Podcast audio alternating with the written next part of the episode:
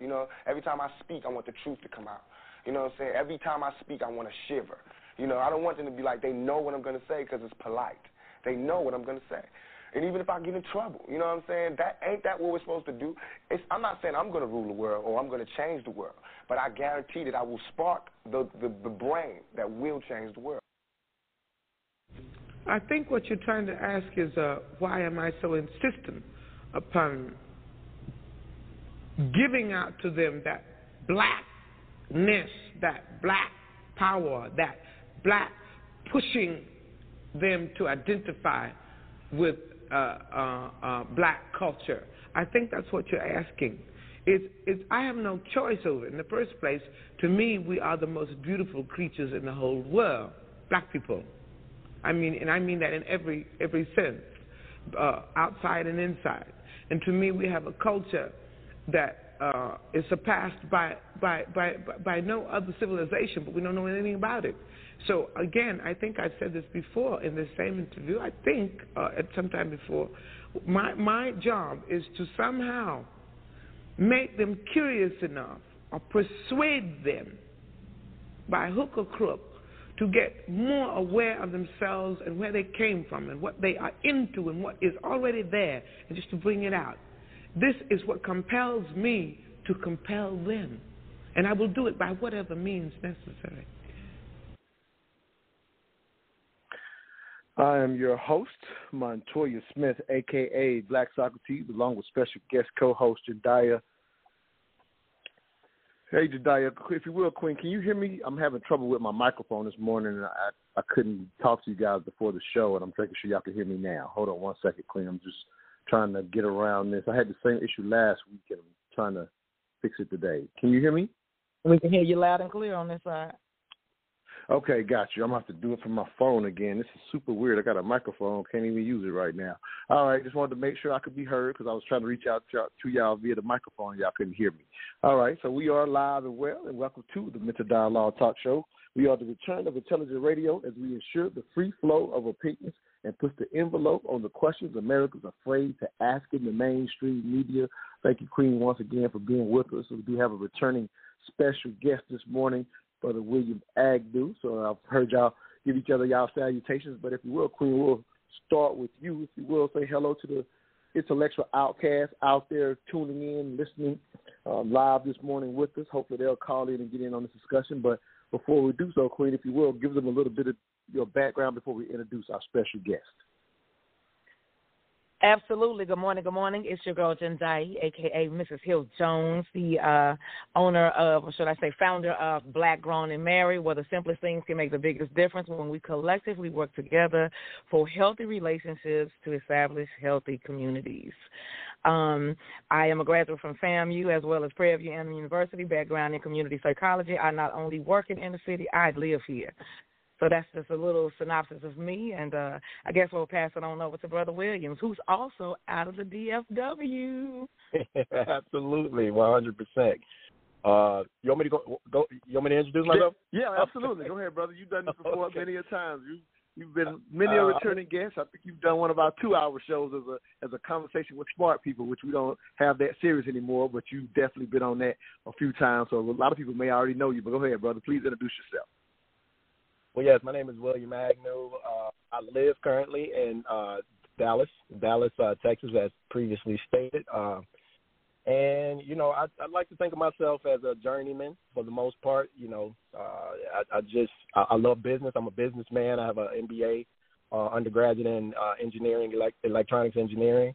Um, I started in corporate America. Really wasn't the thing for me. Once I got into it, I realized I didn't really love the politics of it all that much, although it was really, really uh, good to me. And uh, so I transitioned into the entrepreneurial space, and I've never looked back since. So it's been quite the journey, quite the learning experience. And now at this point in my life, I just love to give back, you know, from a from an education standpoint, because I know a lot of what I've experienced and learned, uh, a lot of people don't have access to. And so I love bringing that access, very humbly bringing that access and that information back to uh, my community, uh, my African American community more more so, but you know just people in general, but definitely with the emphasis on uh, the black community. So you know that's what I do, and that's why I love being on shows like this, right? So I can give back to that to, to our community. So, yep. Now I love both of you. Um, in particularly picked y'all out because of one of your various backgrounds. And Jendaya, you've definitely held us down as one of our queens of intellect members, as we always do. We keep a sister on the show to hold us down. We will be introducing another returning guest here, hopefully pretty soon, Baba Amin Ojuwo, to this conversation. Um, but we're going to get started till we get that brother on as well. And we're going to start the way we always start. For anybody that's a first time listener, uh, we do our shows in the form of a question. Basically, we try to ask a bunch of the right questions to see if we can get to an answer or a solution or at least a different level of understanding. And that's what I will be stressing upon today because this is a show that, in a general, we we visited this show on, on other forums, if you will. This morning's discussion question is: Has integration hurt or helped the African American community? So we've talked about this and it's just basically I've gotten a little more information since the last time we've been running this show for seven years. So you can imagine we've touched the show more than one occasion. But I got a little more information, and I hope that uh, my guest, as well as you, Jendaya, we will do what we do best. Consider what the other side has to say so that we can learn from one another despite what we may believe. But the way we always start the show is very simply when you first heard the question, the way you heard it, worded this way. What was your first initial thought? Don't go into the second or third thought yet. We just get that initial thought. Has integration hurt or helped the African American community? What was your initial thought to that question, Jendaya? Absolutely. When I read it, I was like, "Oh yeah, yeah, yeah, yeah, for sure." Uh, uh, in business and family and community. Fair enough. All right, William, again, as a returning special guest, I'll turn that question right over to you. Same way, just the initial thought when I said, "Hey, brother, been on the show many a times. Do you mind coming on this show?" Here's the question: What was your initial thought? You know, you always get me with this initial thought thing because you know I'm a I, like to think of myself as a very deep thinker, and so anytime I hear a question posed like that, I you know me personally, I like to go you know I, I take time to analyze it to get to the the meat of it, but um, you know, my brain, just like I said, I'm a very engineering brain, and when I think of, you know, I, I apply words, certain words like the word integration. I often apply those to my engineering, to my engineering experience. Whether that's good or bad, I don't know. But integration in itself is an interesting concept, simply because, you know, and this is how I think. And my initial thought is it, because, when you look at just what integration is, there's a right way to do it and a wrong way to do it. And um, just in my experience from a technical standpoint, and I don't see it as a bad thing by any means. Uh, I just see it as a thing that's either done the right way or the wrong way, right? And so that's how I look at it. A lot of times when we look at it from a business perspective or a technical perspective, uh, we look at it different than we do from a human perspective. And for me, there's very small differences from an engineering perspective. So I just think integration is one of those things that's kind of natural and is one of those things where you're looking to get a better outcome in terms of the entire process. It's just a matter of how you actually do it. So as applied to Black America, I think it was just done. All right, let me jump in. We're gonna jump. We're gonna jump in. We go jump in. We just want that initial thought. So for you, I got it. I got. If I gathered out, yeah. If I gathered, if I heard it correctly, if I heard it correctly, it was just you saying, "Hey, there's a right way and a wrong way to do it because of your engineering mind." So that was your first initial thought. Fair enough. And so what I'll share with you, we'll go to our first initial break. We'll open up the phone line and let others jump in as well. But my initial thought, which if you are very familiar with the show, you know I always say the answer is somewhere in the middle, and that's right. to me what's worth having the dialogue. And and I, I try to, in a sense, encourage people to get away from the extremes. The truth is rarely in the middle. Again, it's not even about who's right on this conversation. It's just us having a dialogue from all of our perspectives. And again, and, and as I said, I intentionally chose you, William, knowing how your, you know, sense how your mind works. Um, asking mm-hmm. Daya to be a part of this because I know how she feels about it. And again, hoping to get Baba Amin, but we gonna rock. Um, you know, when we get that brother on, we'll just continue rocking as we go. We are up against our first break, and we will get into this morning's discussion question: Has integration hurt or helped the African American community? And you know, William, as your, as our special guest, I will let you, in a sense, continue your thoughts since you were wanting to jump into it after the break. Um, okay. Will keep in mind there will be cuts that I'll be playing, and I highlighted. Um, you know, we all highlight this real quick. We are on the uh, Martin Luther King birthday weekend, so I think it's appropriate that the first cut, uh, in a sense, after the break comes from him. We'll be right back. Well, all I ask is that you think. Do you simply want your taxes done this tax season, or do you prefer to have your taxes completed by a professional on top of current and constantly changing tax codes? If so, look no further than S. Kynes Accounting and Tax Services, where each year, plenty of satisfied customers from around the country return for an efficient and professional tax experience. For small businesses, S. Kynes Accounting and Tax not only provides bookkeeping and accounting on a monthly, quarterly, and or yearly basis, but S. Kynes Accounting and Tax goes above and beyond to provide yearly tax strategies to increase the bottom line, profits. While no one likes when Uncle Sam or the IRS comes knocking, know you're in good hands with S. Kynes Accounting and Tax. Call them today at 770-947-3667. Again, that's 770-947-3667 or email them at advice at thetaxcoach.com. The last thing Dr. King ever said to me, five days, as a matter of fact, before he was murdered, was he was at my home. We had just finished a strategy meeting on the Poor People's Campaign.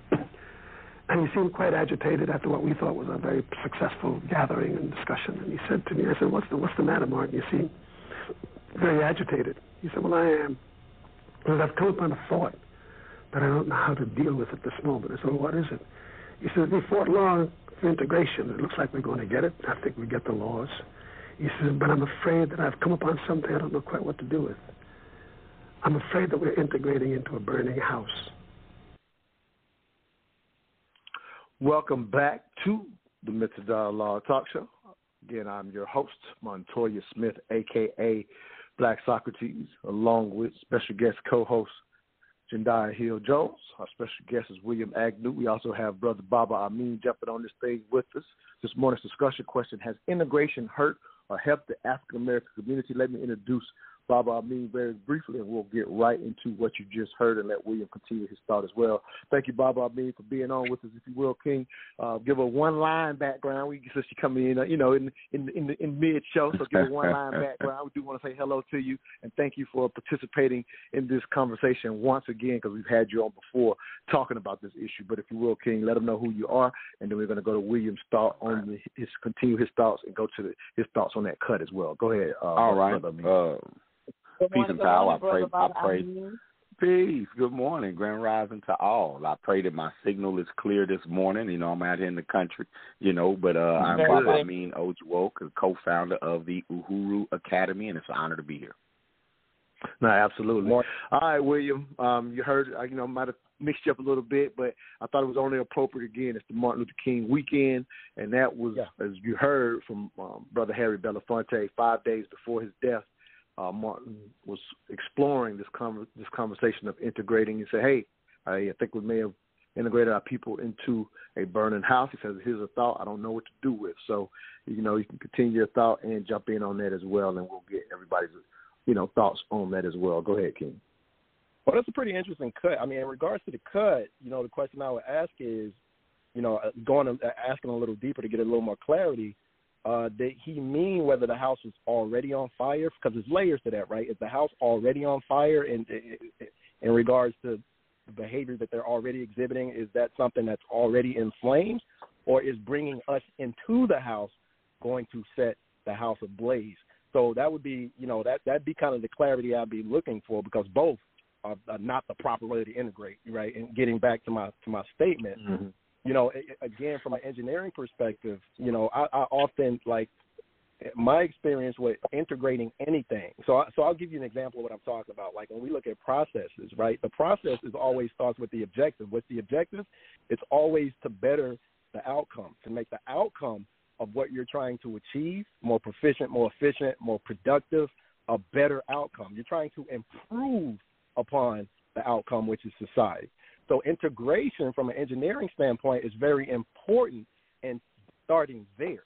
So if you're going to take a process that's outside of a process and integrate it into a process, then those processes have to work cohesively to Mm. um, to, to, to, to, to, to, get the outcome that you would want, or or maybe the outcome that you want isn't necessarily best for all of everybody. I that's say. purpose, right? Mm. But with that being said, if you're doing it with the right intention, which most businesses do, because we know businesses the, the, the objective is to increase the bottom line, the revenue. It's always money first, right? And so if we're trying to make more money by being more efficient, more productive, right? Uh, uh, uh, with you know, in in that sense, then our integration objective is to make sure we take the the thing that we're integrating into that process to get a better cohesive outcome. So all processes have to be working together and they have to be working as mm-hmm. one.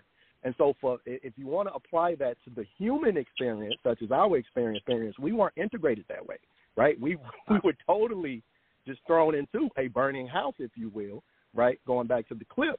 Yes, we were integrated into a burning house. We got what we thought we wanted in terms of the what we saw in terms of the ability to be serviced at restaurants, the ability to ride the bus, the ability to, you know, to to, to do the things. But in terms of how that system works with us, right, it was very detrimental to our ability to move forward in a therapeutic psychology kind of way. And so that continues to hold us back to this very day because as we pass those mindsets down, we continue to pass down the same mindset that we had even when we were integrating in the first place. And that's kind of what keeps us, in my opinion, and it's strictly my opinion, that's kind of what keeps us in the space that we're in, even though if you just look at integration and the and, and, and what we claim it to be, we get to participate, but we're participating in what type of system? Is it efficient? Is it productive?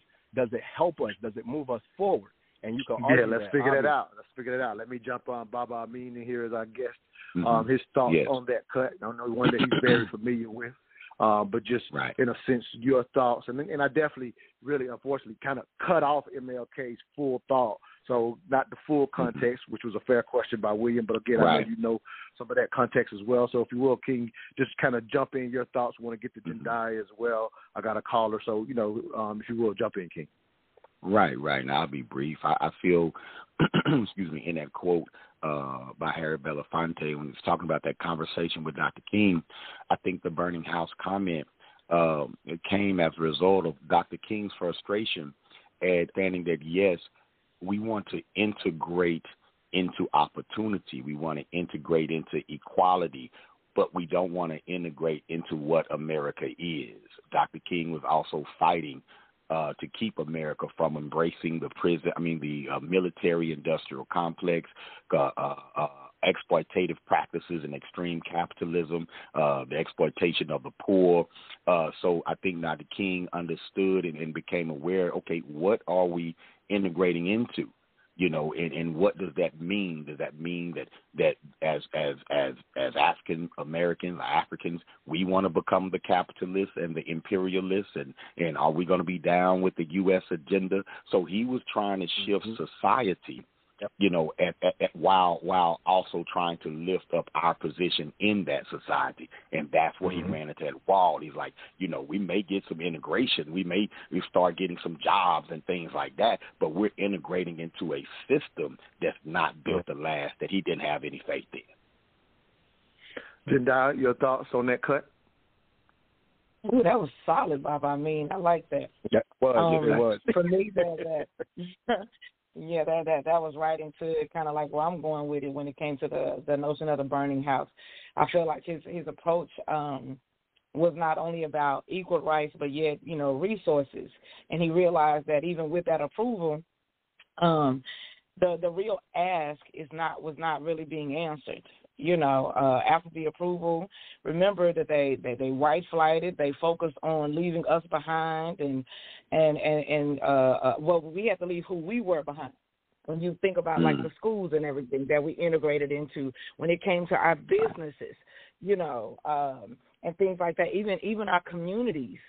So we would we we white we black flighted with them going into what we thought was better you know so i think like all of that is like going into the bigger picture because he wasn't just about us like we were the primary focus let's be clear now you know but the bigger picture are we moving into are we integrating into a system that will be able to sustain this stuff you know or is this more exploitation as we go Yeah, I will say this, and I'll go to Brother Kevin waiting to get in as well. For anybody else that wants to get in, the number to get in is six four six seven eight seven one six nine one. Again, six four six seven eight seven one six nine one. You have to press one to let us know you want to speak.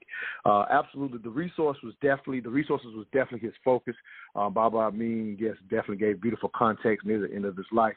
Um, Dr. King had even fell out with even some of his peers prior to, uh, you know, prior to right prior to his death because of his stance, if you will, against um, the the U.S. military's um, movement into Vietnam, if you will. So even people that had been mm-hmm. his allies before, kind of, and so mm-hmm. so Bob Amin actually brought in more context than I expected. So I wanted to be real fair to that and give a little more context yeah. for anybody yeah, who was unaware of that. Uh, because what I would highlight, and we'll go to Kevin, is um, when you ask that question, William, to give you that context of, you know, what was he meaning by the burning house, a big portion of his new focus, and he felt like he had kind of missed the boat on this at this stage in his life, was he, uh, while knowing that the laws was the most important focus, and we'll get into that a little bit after this call, but the laws, which is what the when he talked about, we'll get the laws. So that was very the was the focus, but he realized without resources, it was going to be there was a lot of aspects that was going to be ineffective for you know not only the African American community, but you know we understand how Dr. Martin Luther King is focused. You know anybody that was poor, that was getting in a sense disenfranchised from the overall system, but oh, you know, but realizing unfortunately our history was such that we were in a sense, in that bottom rung because of what had happened, uh, you know, prior to that point. So it was the resources was the focus, and the burning house was just, hey, getting the laws won't be enough without the resources. That was definitely a huge focus. Let's get um, brother Kevin yeah, out of South Carolina on the on the line. All right, brother Kevin, what you got for us? Give us your three cents this morning what's going on? And brother, I mean, what's going on, man? We got to link up. You down here in South Yes, sir. Yes, sir. I'm at SC, man. exactly. and uh, always a pleasure. You already know. And uh, uh, brother Marty Waters, I ain't know his name. I'm just picking at you, cuz. Look here. We make things a lot more difficult than what they is. We know what King meant. King meant that we didn't become a part of a system that is never, ever, ever going to concede to us because his very livelihood depends on our subjugation. He knew. We didn't, matter of fact, he found out that there was no such thing as integration when it came to black people in America. We only assimilated. Like I said, we gave up everything that we had in order to maintain the system that is going on right now. See, we got to ask as a people, what is our end? Uh, what is our end destination? And right now, if you look around, you see the end destination. We have broken up our family. I mean, our families have been broken up by the system, and we we were tricked into supporting that wholeheartedly. He man, look here, we didn't. I messed up. That's basically what he said. I messed up.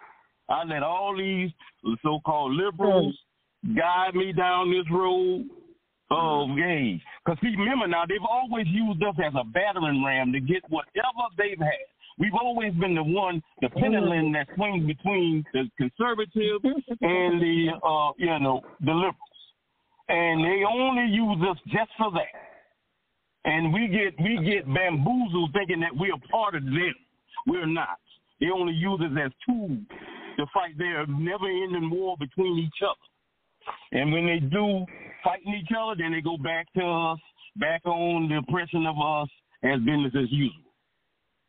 But I'll go ahead and let y'all go. So, brother, so, brother, so you know, mm. Kevin, as usual, I usually disagree with damn near everything you say. We... Sorry if I decided not to cut you off. And let you get, a, hey, hey, get your whole shot off. So I said, let me. I'm, I'm not gonna interrupt Kevin. I'm going to let him get his whole shot off. that is not what Dr. Martin Luther King understood at the end. I would lean it towards some a lot of what William said. He realized he had made mistakes in the process of integration. Not what you said that there was an idea that they were never going to accept us because there's still writings even in them five days.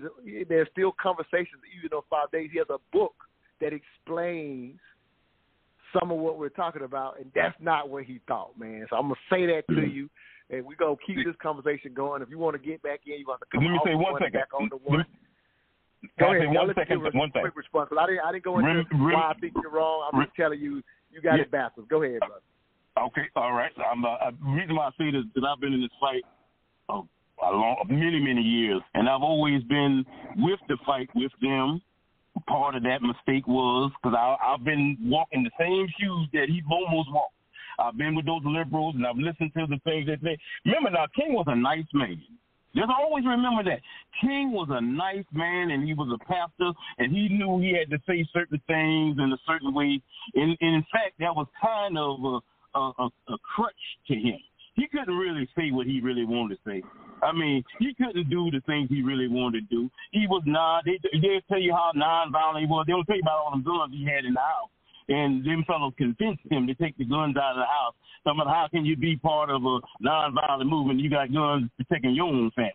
You understand what I'm saying? Remember, there's a lot of things that are All right, said so and it not is. I'm said gonna jump when it comes in. to We're gonna continue Go this ahead. conversation. We're gonna jump in because you're throwing in a bunch of information that's correct. He never took them guns out of his house, just so you know.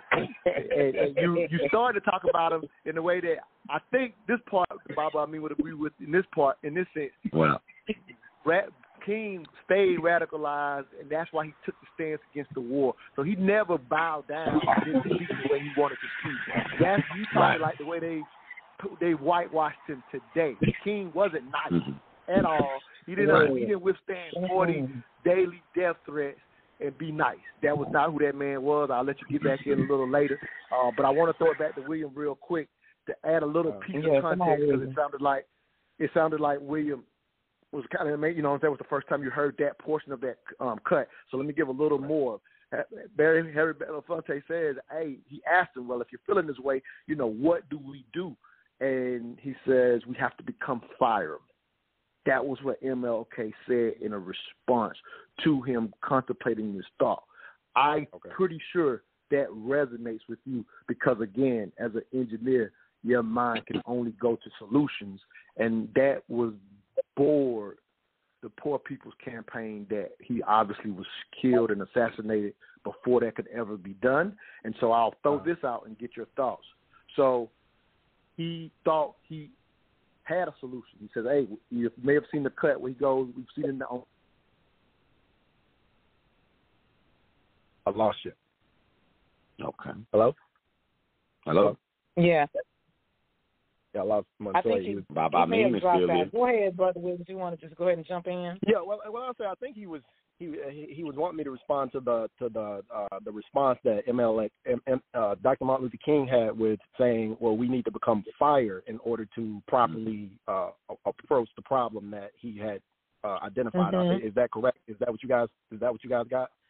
So I- think Yeah. that's that's noble. That that makes sense because once you realize that you it, again it goes back to the system by which you're being integrated into. Once you get a full understanding, right, of how that system operates, then you have to strategically to get the best out uh, the best outcome for what your objective is. Then you have to strategically say, okay, how do we do that in a system that isn't necessarily for us? Right? We have to play the way the system plays.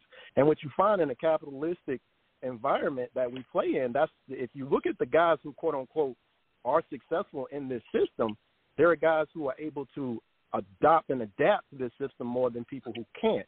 And so, and and this is this is what I would say, right? It, a lot of it is understanding again what Dr. Martin Luther King was getting to, which is identifying what the system really is, and then going, okay, what's the strategic approach to making sure that we can operate, survive, and get the outcome that Mhm. we're looking for that we can look for, regardless of what the system is, right? I mean, any system that you go into, it doesn't matter what it is. It's like, okay, how do we adopt? How do we survive? And then how do we change it, right? So now you have to kind of shift your mindset into not just being accepted in the system, but how do we get the outcome out of the only option that we that we have? That's life in general, right? Life deals you these times. You got we see it in our community all the time. Guys play everybody. It's not a monolith, right? Everybody plays the game differently, right? And we see mm-hmm. there are some people who who get in through a certain lifestyle and they do it temporarily because they have to survive, right? And once they get to a place where they can change, right? They change. Some people choose not to, right? It's just a matter of what is the system, what's available, what are the tools available, and how do we adjust to that once we understand what it really is. And I think that's what Dr. Martin Luther King was coming into. He started to realize that, look, this thing isn't all peaches and cream, right? And he Right. knew that, right? But but he Right. realized on the bigger the bigger scope of it, like to bring my people with Yeah. me. It's one thing. It's one thing for me to do it for myself, right? And we see mm-hmm. that happen one on one. We have successful black people all the time, individually. But as a mm-hmm. community, in order to bring my entire community, we're going to have to go back, reset, readjust, and our the way that I did it in terms of how I set the strategy up, we probably got to adjust that a little bit. So we're going to have to become Right. fire as opposed to being, Right. you know, anything else. We're going to have to kind of, you know, go in and, and I think when the when the when the when society when the when the system started to see that he was becoming fire, right? That was his mindset. Now, okay, he's shifting Mhm. his mindset.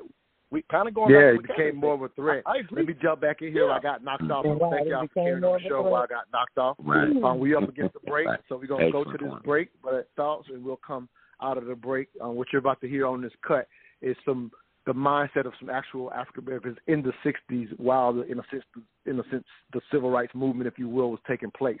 So I think it's very interesting in this conversation that we do go back to kind of see how people thought of it in a sense, and love what y'all are saying right now. And Jediah and Baba will get to y'all thoughts out of this break as well. We'll be right back. You're listening to the Mental Dialogue Talk Show, where all I ask is that you think.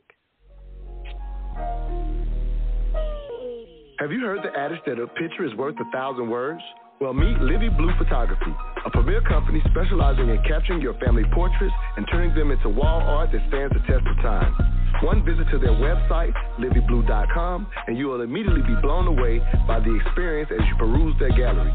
The lead photographer, Jalivia Northern, is a published photographer with over 10 years of experience in capturing families, weddings, and school senior portraits. If you want a breathtaking photography experience, contact Livi Blue Photography at liviblue.com. That's L I V I B L U E dot com. Uh, this is where the white man is wrong about this integration thing. He seems to be of the opinion that we want to intermarry, that we want to socialize, such as we're doing here now. This matter of friendship, I think, uh, uh, runs its own course. I think people seek their friends and make their friends in a natural course of association, be they black, white, green, yellow, or brown. But let me get back to what you originally said. They think we want to socialize with them. They think we want to sit with them. They think we want to go to school with their children. These are the things that they think. Well, we do. We do want to go to school with them, of course. Well, the important thing is we don't want to be denied. But the biggest thing is what they fear. They But fear we don't want to go. This is not Well, our really, course. It's not that we don't want. We don't necessarily want to go to school with Hold them. Mary. This whole argument. There we go. This, this business infuriates me. The attempt to explain my highest motivation to achieve the objectives of my life in terms of the bedroom or communism, this I've got to go down on. I'm not going to stand still for this. Well, it's certainly that the, it's certain that the bedroom argument is always the argument that the uh, the extremists, the lunatic friends, we might say, always use that to try to end all discussion. Well, isn't this ridiculous? It's too late for the bedroom argument. Long I, since. I frankly think, Dolores, that your your complexion is enough to end that argument right now. The bedroom argument began back in slavery days, and it did with the Negroes. Because I know of no Negro slave who had the courage to go into any white plantation owner's house and look after his wife. Exactly, exactly. But many were But invited. so we see which direction the motivation moves in. Yes. Well, anyway, I think that the whole argument, uh, the, the objection to the Southern, especially the Southern white man, is the matter of intermarriage and socializing and so forth. And the day that he looks up and looks around to Negroes like us, he will find out that it's way too late, that he better get down off of that kind of an argument and find some other reason for objecting to us. because Exactly, we're not, Dolores. We're not all black. We're- Some of us are white, some of us are brown, some of us are the same color. This whole business of integration, I think we've looked at it in one way integration for the Negro. But I think that integration in America will free the white man. Integration will make the white man respect the 13th, 14th, and 15th Amendment. It will make him respect the Bill of Rights. It will make him hmm. become a, an, an American finally, following his own hmm. Constitution, which he has never followed properly. because Negroes would not Mm. be living in ghettos. We wouldn't have this, this separation by color. Hmm. Welcome back to the Mental Dialogue Talk Show. Again, I'm your host, Montoya Smith, aka Black Socrates, along with special guest co-host Jendaya Field Jones. Our special guest, William Agnew, as well as Baba Amin. This morning's discussion question Has integration hurt or helped the African American community? If I can give a little context, and then we'll go to you, Baba Amin. So, what, very interesting, again, just to kind of hear the mindset of people in that experience. And you heard, in a sense, two different angles. You heard the social angle, the uh, of you know enter the bedroom and that kind of thing. And then at the mm-hmm. end, you hear the brother point out respect the 13th, 14th, and 15th Amendment because, you know, we know the history of those things getting, getting put in place, but years before, in a sense, those aspects of those amendments being respected for, for the, you know, whether it was the vote, you know, the right to vote and these type of things or whatever, those things were not respected. So here's something that often gets lost in the conversation about integration in today's time, in my opinion, when I've had these conversations. So typically, when we get into the conversation, it's so focused on the social side of it, in due in part because of how we both know MLK's story itself has been bastardized, right? The whole civil rights movement has been mm-hmm. bastardized as if that was the focus, and there was this idea of just, in a sense, wanting to get next to the white man, if you will. And so we kind of look at it only from that perspective, not realizing the only thing, to include Dr. King himself, the only thing that really mattered was the equal protection of the law that was devoid all throughout the, you know, after the Reconstruction period, right? It was devoid mm-hmm. For African Americans. They could buy land and somebody could come take the land, and you know these type of things. And so there was this idea. Um, again, I, I agree with William. There was a certain approach take. While taking the approach, he says, "Hey, we gotta have to do something different because this is what matters in this system. In addition to the laws, but the re- the laws were the focus, and most people don't realize it. I got an example I want to share with y'all, but I'm gonna let y'all jump in before I get t- talk to y'all about the example. That when I heard this example, it, it really opened my mind to really what our ancestors were fighting for. They were n- never fighting to be, in a sense, next to the white man or in their school right. to a degree in the way that we think today. It's really unfair to what they really cared about. Your thoughts, King? Um, Uh-oh, I believe. Uh. I'm yeah, sorry. you, Which uh, you king? I mean, I'm sorry. Yeah, Bob, Which I, king? yeah, no, but yes, two kings on the line with me today. So you, Baba Amin, you got your thoughts too. Again, I know you know some of this context. Go ahead, Bob, I mean. I say, um, I agree with you, uh, Montoya. Excuse me, in, in, in not just in my studies of history, but just talking to elders in my family. You know, uh, my mother, who was born in Texas in 1936, wasn't wasn't the least bit interested in going to school with white people. Uh, uh, everyone in her community they had they, liked that they had Negro Day at the fair and White Day at the county fair. So the Negro Day they had a lot of fun. White if you if they were there white folks, it wasn't gonna be fun. It was gonna be trouble. You know, because uh, uh they weren't the problem. Uh, you know, they like sitting in the balcony in the movie theater while the whites is at the bottom because they can throw popcorn on them. You know, like they didn't have issues with with wanting to fraternize with white people. The issue was, my mama didn't like the fact that when she opened up her history book or her book, not only did she see herself, but it's an old book that the white school handed down to their mm-hmm. school. Mm-hmm. That the uniforms that the football team had were the old uniforms that mm-hmm. came from from the white school. That was the issue that they had. They the issue, excuse me, of of having access to education beyond the sixth grade period in certain towns and cities, while white the white community had high schools, right? And I think what Mhm. what what gets lost in the sauce is that not only it wasn't integration wasn't just about uh, uh, the black high school mixing with the white high school, and sometimes it was just there is no high school for black children in this city. Period Right. you know, and and I don't want to gloss over the bedroom argument because that bedroom argument was a key tool that was used in the establishment of the Second Confederacy in the first place. If you go back to 1898, Wilmington, North Carolina, you had an integration experiment right there, where where where black business ownership was at a premium. You had rich whites, rich blacks, middle class whites, middle class blacks, poor whites, poor blacks. But at that time, black people were the party of Lincoln. Uh, they were Republicans, and the Democratic Party used the bedroom argument, the fear that black men were about to start raping white women. They ran articles, ads in the paper to galvanize poor white people, right, to not only continue to vote Democrat, but to bar black people from voting in Wilmington, North Carolina in 1898 had a race riot where the Democrats uh, uh, literally took over the town without an election. Yep. They took every office in the town without an election. A coup in America happened, and they established black codes that would be the blueprint for Jim Crow throughout the country. And the main propaganda piece was that bedroom argument. Right, so we absolutely. can't gloss over a lot of these things, and, and then as far as disenfranchisement with the 13th, 14th, and 15th Amendment, we have to understand that you had white Titians who stomped they publicly stomped and spoke that disenfranchisement of the black vote is what we have to do in order to save this country because of what black people were doing with the vote after the 15th Amendment was passed. By 1910, black people had over 20 million acres of farmable land in America. Hmm. They were taking over certain towns, building certain towns and you had areas where there were more enslaved people than free people. Now these enslaved people can vote. Oh, Democrats, you're never going to win an election.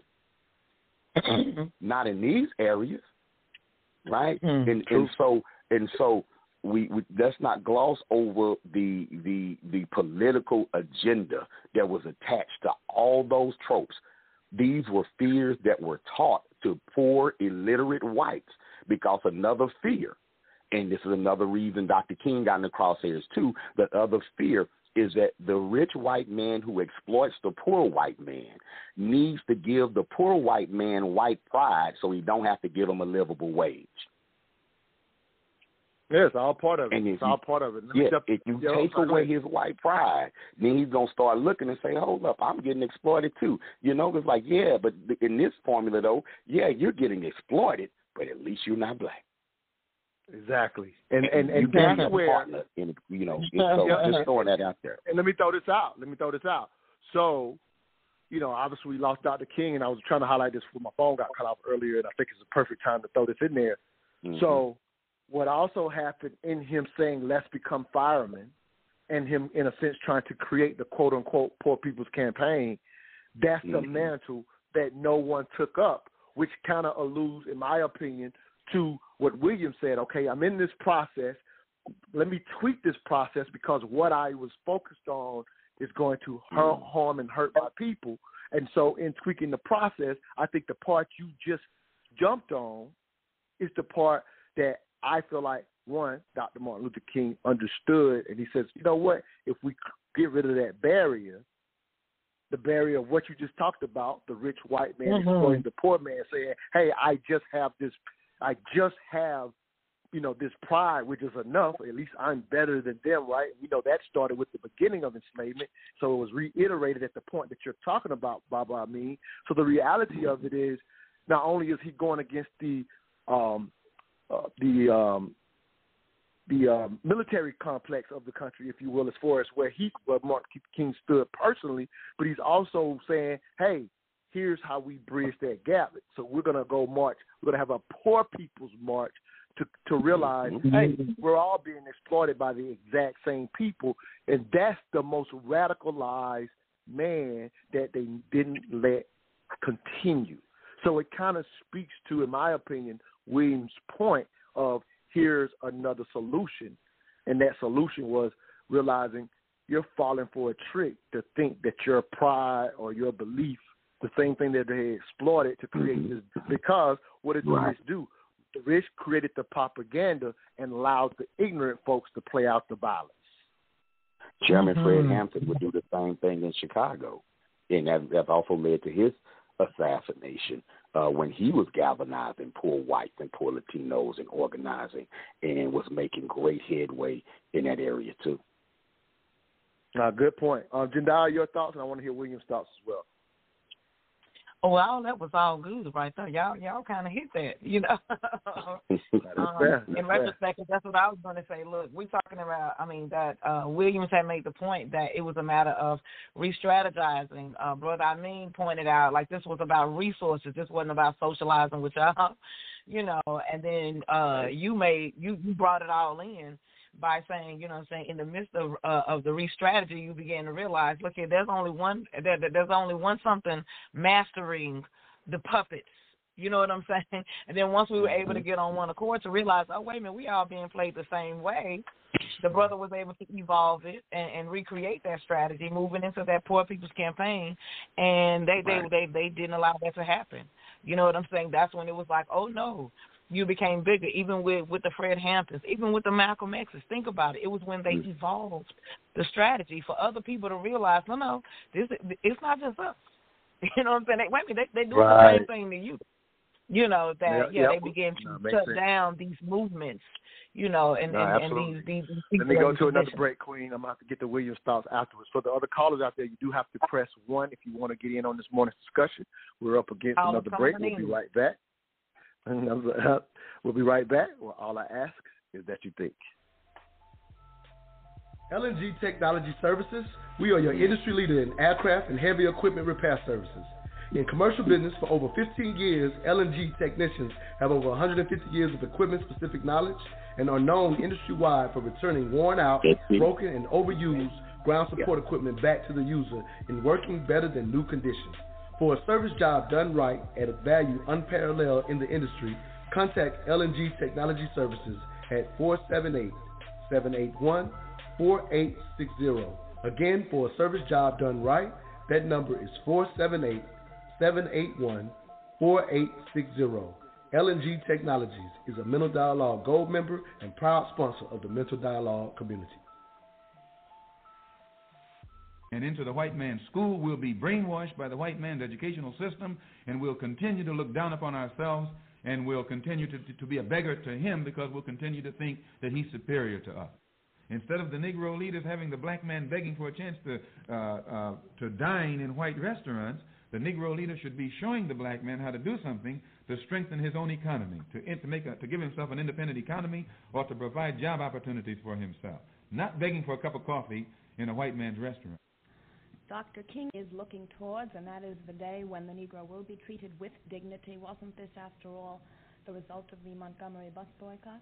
No, because uh, I don't think you can, uh, having an opportunity to ride either on the front or the back or in the middle of someone else's bus doesn't dignify you. When you have your own bus, then you have dignity. When you have your own school, you have dignity. When you have your own country, you have dignity. When you have something of your own, you have dignity. But whenever you are begging for a chance to participate in that which belongs to someone else, or use that which belongs to someone else on an equal basis with the owner, that's not dignity, that's ignorance.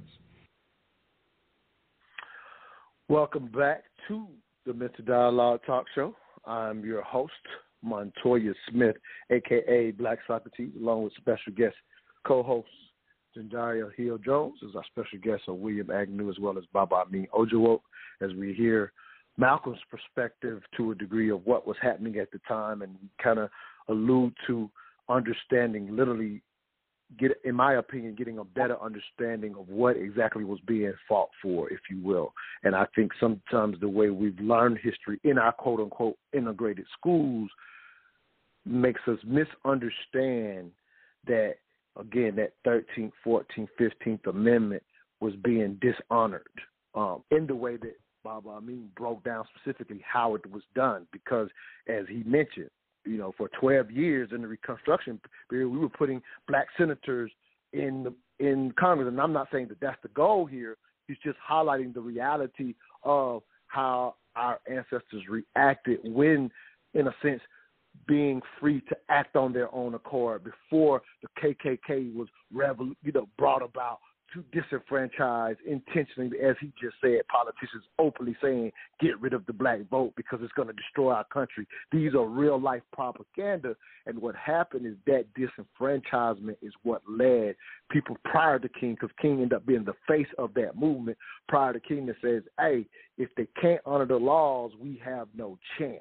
And so the movement was about the laws, not being next to and just simply getting the dignity of the white man, if you will. I just want to kind of really point that out in the re strategizing as far as missing the resources. That's what King realized, but it wasn't just this idea. And I'm highlighting this because I feel like most of us learn just aspects of the history and don't understand that at the end of the day, not being able to get equal protection of the law is what mattered most. I'm going to give this real quick example, and William, I want to hear your thoughts on this. So I remember finding this um, this article in Time about, in a sense, as the momentum, King and them were getting the momentum of the movement, uh, in a sense, mainly really being focused on equal protection of the law because it was not being honored. And Time decided to do a special edition article on this black farmer in some part of Texas where you, where you guys are at, right? Um, and he had become very successful prior to integration, and they were highlighting him because he was so like Time magazine was going to do an article on this black farmer because he had become successful, whereas unfortunately a lot of our population still was even coming out of sharecropping, believe it or not, as late as the 50s. World War II is kind of what ended sharecropping in this country, believe it or not. But he had been successful for a number of years, doing very well. And so they went and interviewed him about his process, why he was successful, and things of this nature. And they asked him the question about segregation and moving to integration. And he was an advocate for integration and here's why. So, in his success, he talked about his competition could just, when they find out his supplies coming to his farm, things of this nature, and they realize, oh, this is our competition, they could just sabotage his supplies coming to his farm. He had no recourse as a black man going to the courtroom and say, hey, this farmer over here, this group over here did this to me. There was no recourse. So he was an advocate not to integrate and go to school, as Baba mentioned, with the white man. He just wanted to get the same status in the courtroom so that they couldn't just break the law and sabotage even him. He became successful despite mm-hmm. that. But it was a that was not the norm. Like we, we, we even in having our own. I'm gonna even put this in context. The the 14, the, the, the 20 or 14 million acres of land that our ancestors acquired during that Reconstruction period, it was only 200,000 blacks that acquired all that land. It was 10 million black people in 1910. I, I, the reason I give this extra in a specific context is because once you understand the context, you can better learn how to understand the history versus the way it is given to us. The reason that, that 210,000 blacks that had all of that land matters is because that wasn't the reality for most of our people. So our ancestors were saying if we can get protection of the law, we can get more people to that status. But without it, you're going to have examples like the farmer I talked about. And here's the last part, and William, please jump in. Just from them pushing, just for them promoting that article, and the guy said he was for integration, mainly focused on the laws. He got so many death threats that Time Magazine paid the money to move his family out of Texas because he was going to be killed just for saying he was for integration. But I want to highlight it had nothing to do with being quote unquote next to the white man. But if you don't know that context, you would think that's what he wanted. Go ahead, William. Yeah, I agree 100%. I think you guys are hitting the nail on the head. I really appreciate this uh, this conversation because, and, and, and Montoya, I, I really appreciate what you're doing because you're showing that differentiation between holding people accountable, which is essentially what we're talking about. It's accountability. It's like recourse accountability. And if you don't have that in a system that you operate in, then you have nothing, right? If you can't hold the authoritarians or the people in control of the system accountable, you're at mercy. And that's that king and queen type ship that we uh, are not supposed to be built. Uh, the United States is not supposed to be built on that. It's supposed to be the people, we the people, right? Constitution. But in essence, what you what, what we're trying to to to to do it, which Dr. Martin Martin Luther King, this is where I think he found his his um his his his his, his complexity or his problem, right? He fought for the accountability, which was a great movement. He did that, right? And he got to this place where he realized, okay, we're getting the accountability piece. We got it. That was the civil rights movement. We're here. But now that we're here, it the bus moved too fast because now what happened was all of a sudden the doors open wide and now you got a rush of people rushing into the system who don't have the mindset, right? And he realized that like, oh my God, right? I fought for this accountability piece. We're on the books in terms of recourse, justification, and how we apply to the law. Now we can fight. It's like the example of this farmer. Now, you know, I can I can fight this this this disingenuous, this unfair, this because it's the law, and I can I have recourse to hold the powers that be accountable. You have to have that. If you don't have that, you have nothing because then they can do kind of an example you're giving Montoya what they want to do with you. So you have to fight for that first. Dr. Martin Luther King didn't have a choice to get us the equal rights under the law first. But once you get people there, if the door swings too fast and you have a rush, now you have no time to orientate the people. They're coming out of trauma. What you're doing is, I used to work, and I give you guys my this example. I used to work at a place called Crisis Stabilization Program, and I used to work with kids. And the first thing we do, the first thing we did is we stabilize, which was the name of the organization. We stabilized the person that was being victimized. That was the first because they have to realize before we can even start the process of integration or reassimilation or any of that kind of stuff, therapy, treatment, we have to put them in a safe environment and they have to know that that environment is safe that they came out of, right? The problem with moving people too fast, so it would be like taking that kid uh, stabilizing that kid and then immediately putting that kid back into a new home. You're going to have mm. so many issues. You're going to have so many problems because you haven't gone through the process of number one, identifying and letting the, the victim know that, hey, you're safe. Number one, let's get you safe. So now you can work on the therapeutic process of re educating yourself and resetting your mindset to then be integrated into a system that you either need to solve because it's not going to adjust to you, or it's ready for you. You just don't know how to embrace it. And and that was the problem that I think Martin Luther King. And there's a big divide in that. And and, and, and Montoya, again, I appreciate what you're doing because you're showing that clarity of okay, let's get accountability first. We got that, right?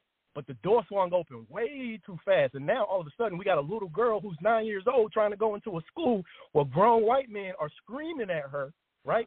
That trauma. Can you right. imagine that? Trauma? Can you no, imagine that? Cannot. That's, no, I cannot. Trauma. I often worry. Again, we're called mental dialogue. I often worry, like, what the hell is Ruby Bridges like as an adult? Because right. how many black parents would have been saying hell no, nah. and most black parents probably was on some hell nah. I'm not sending my daughter into that situation. F that. Because was, of what you're talking about. Let me jump back exactly. in with Bob. I mean, we got a couple okay, minutes okay. before we go to the top of the hour, so I want to hear his thoughts. We're going to go to the top of the hour and keep this conversation going. If you're trying to get in on, you have to press one. If you want to call in, it's six four six seven eight seven one six nine one. You have to press one to speak. Baba Amin, you got a couple of minutes before I go to the top of the hour. Go ahead, brother. Did I lose you? Oh, I'm sorry. I muted you one second. You remember we're live in the breaks, brother. So let me get you back live. Give me one second. All right, here we go, Baba Amin, go ahead. You got two All right, cool, cool. All right, cool. I would say that one of one of the most puzzling aspects of uh, the whole school integration argument was how Kenneth and Mamie Clark's uh, doll experiment was used to justify integration by saying that the white black children were choosing the white doll over the black dog. Who said being around more white people would cure that? like who who who said that oh i know the answer to, to being affirming and, and accepting ourselves. We need to uh-huh. surround our children with white people. We should surround them with white images at school just on top of what they see on tv that'll fix the problem. Who said that and, and that, to me that's one of the most puzzling aspects you doubled down on the issue and actually created wow. generations of consumers yeah, you you you generated you you you you you actually raised a generation that exchanged ownership for inclusion, and you and exacerbated the mental problem. You didn't solve it. Agreed, and I think this is the complexity that Dr. Martin Luther King actually realized once we got the ability to hold people accountable. He realized that the that the strategy, with the door swinging open way too fast, was a strategy to to negate that that advancement that we actually had. Right, that was a purposeful nah, strategy. Fair, All right, man. let, me jump to this. Yes. Now that's dope. Let's jump to this um, break. If you're on the line, you have to press one to get in with us. But you're so right, Baba. I mean, that just you like you just hit me like with a bag of bricks with that. I'm like, whoever got that person's degree, they need to put, yeah. just just burn yeah. down the whole if, college. If, if a study's out, ever been misinterpreted, degrees. that study was. They giving out uncertified degrees. Whoever the hell did that. All right, we have to get some breakout. We'll be right back. It was purposely I took something from that ball experiment. But go ahead. Yeah, we have to get the breakout. We live on the break. We live on the break. Hey, where did you get that hat and T-shirt? I like that. Oh, I got this at moneymotivation.com. It's fresh, right? Yes, and I love the message on it too. You are the hustle, huh? That's what the shirt says. I am the hustle. They embody the entrepreneur spirit, and what I like the most it's more than a brand, it's a lifestyle for those who want to put in the work and expect to have the finer things in life. I also follow them on Instagram. Check this post out. If you believe money is the root of all evil, you're using it wrong? Or how about this one? Excuses make zero dollars an hour. I like those. What's their IG? At moneymotivation.co. But do they have any ladies' gear? Yes, you're going to love the clothing line they got for the ladies. Matter of fact, pull up their website, moneymotivation.com, and I'm going to get you a few things so we can both look like money. Everywhere I go, go, and everywhere I be, be, I don't even talk, talk, they still know it's me. Cause I look like money,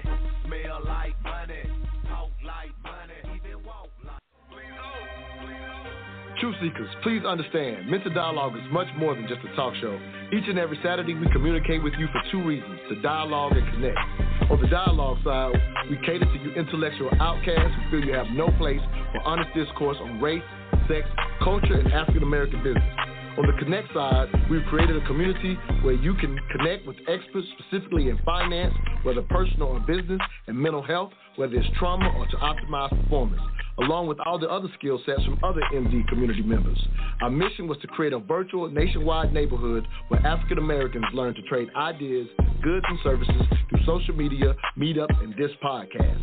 To become a neighbor of the Mental Dialogue Community Club, please visit us at mentaldialogue.com. We are better with you than we are without you. We can be neighbors even though we don't live next to each other. Hashtag raise the culture.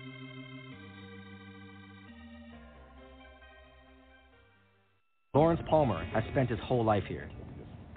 When I was growing up, it was a close knit community. If someone got a house to be built, everybody joined in and helped that person build that house. Don't have to pay a dime. And time to come around to you, uh, the community get together and do the same thing to you. And now it seems like a lot of people are trying to get this property right here. Oh yeah, they are moving in very swiftly. And are people trying to actively get your land right now? Are they trying to buy your lands? Oh, yeah. They tried to buy my property uh, several times. I told them, no, it's not for sale. When I should die, I hope that some of the family member would step up and uh, try to keep it for the future generation. This community was one big family, but now the community is far divided. Everybody is uh, more like an individual. Number one, looking out for number one. The heck was the rest. As the push to sell keeps on building, the Gullah are running out of options. If we look at the situation on the Fusky Island right now, a lot of the native people are gone. The few pockets of of Gullah Geechee on St. Simon is drying up like the water of California today. It's all but non-existent. How can we stop this? We don't really have a community, or I, I guess we have maybe a few neighborhoods, but not a real community, and I think we need to develop them. And that's one way to stop people from encroaching on your land. We need to meet with each other. We don't. We want to meet right after the funeral when emotions are out of control. There's a serious erosion of trust too within the black community. Mm-hmm. Without trust, we can't. We definitely can't be unified. I mean, in my family, we lost a lot of land. But but the thing of it is, is like I started something new. I started buying land, and I wanted because I know the importance of land, and I want to keep it in the family. I want to keep it going. This is something that we all need to take with us and to explore ways in which we can do that. And one of the ways that we may have to do this is the African spirit. And let's see whether or not the African spirit can come and bring some knowledge or wisdom into this problem that we're having as a culture and as a as a people. See the answer to our problem in riots.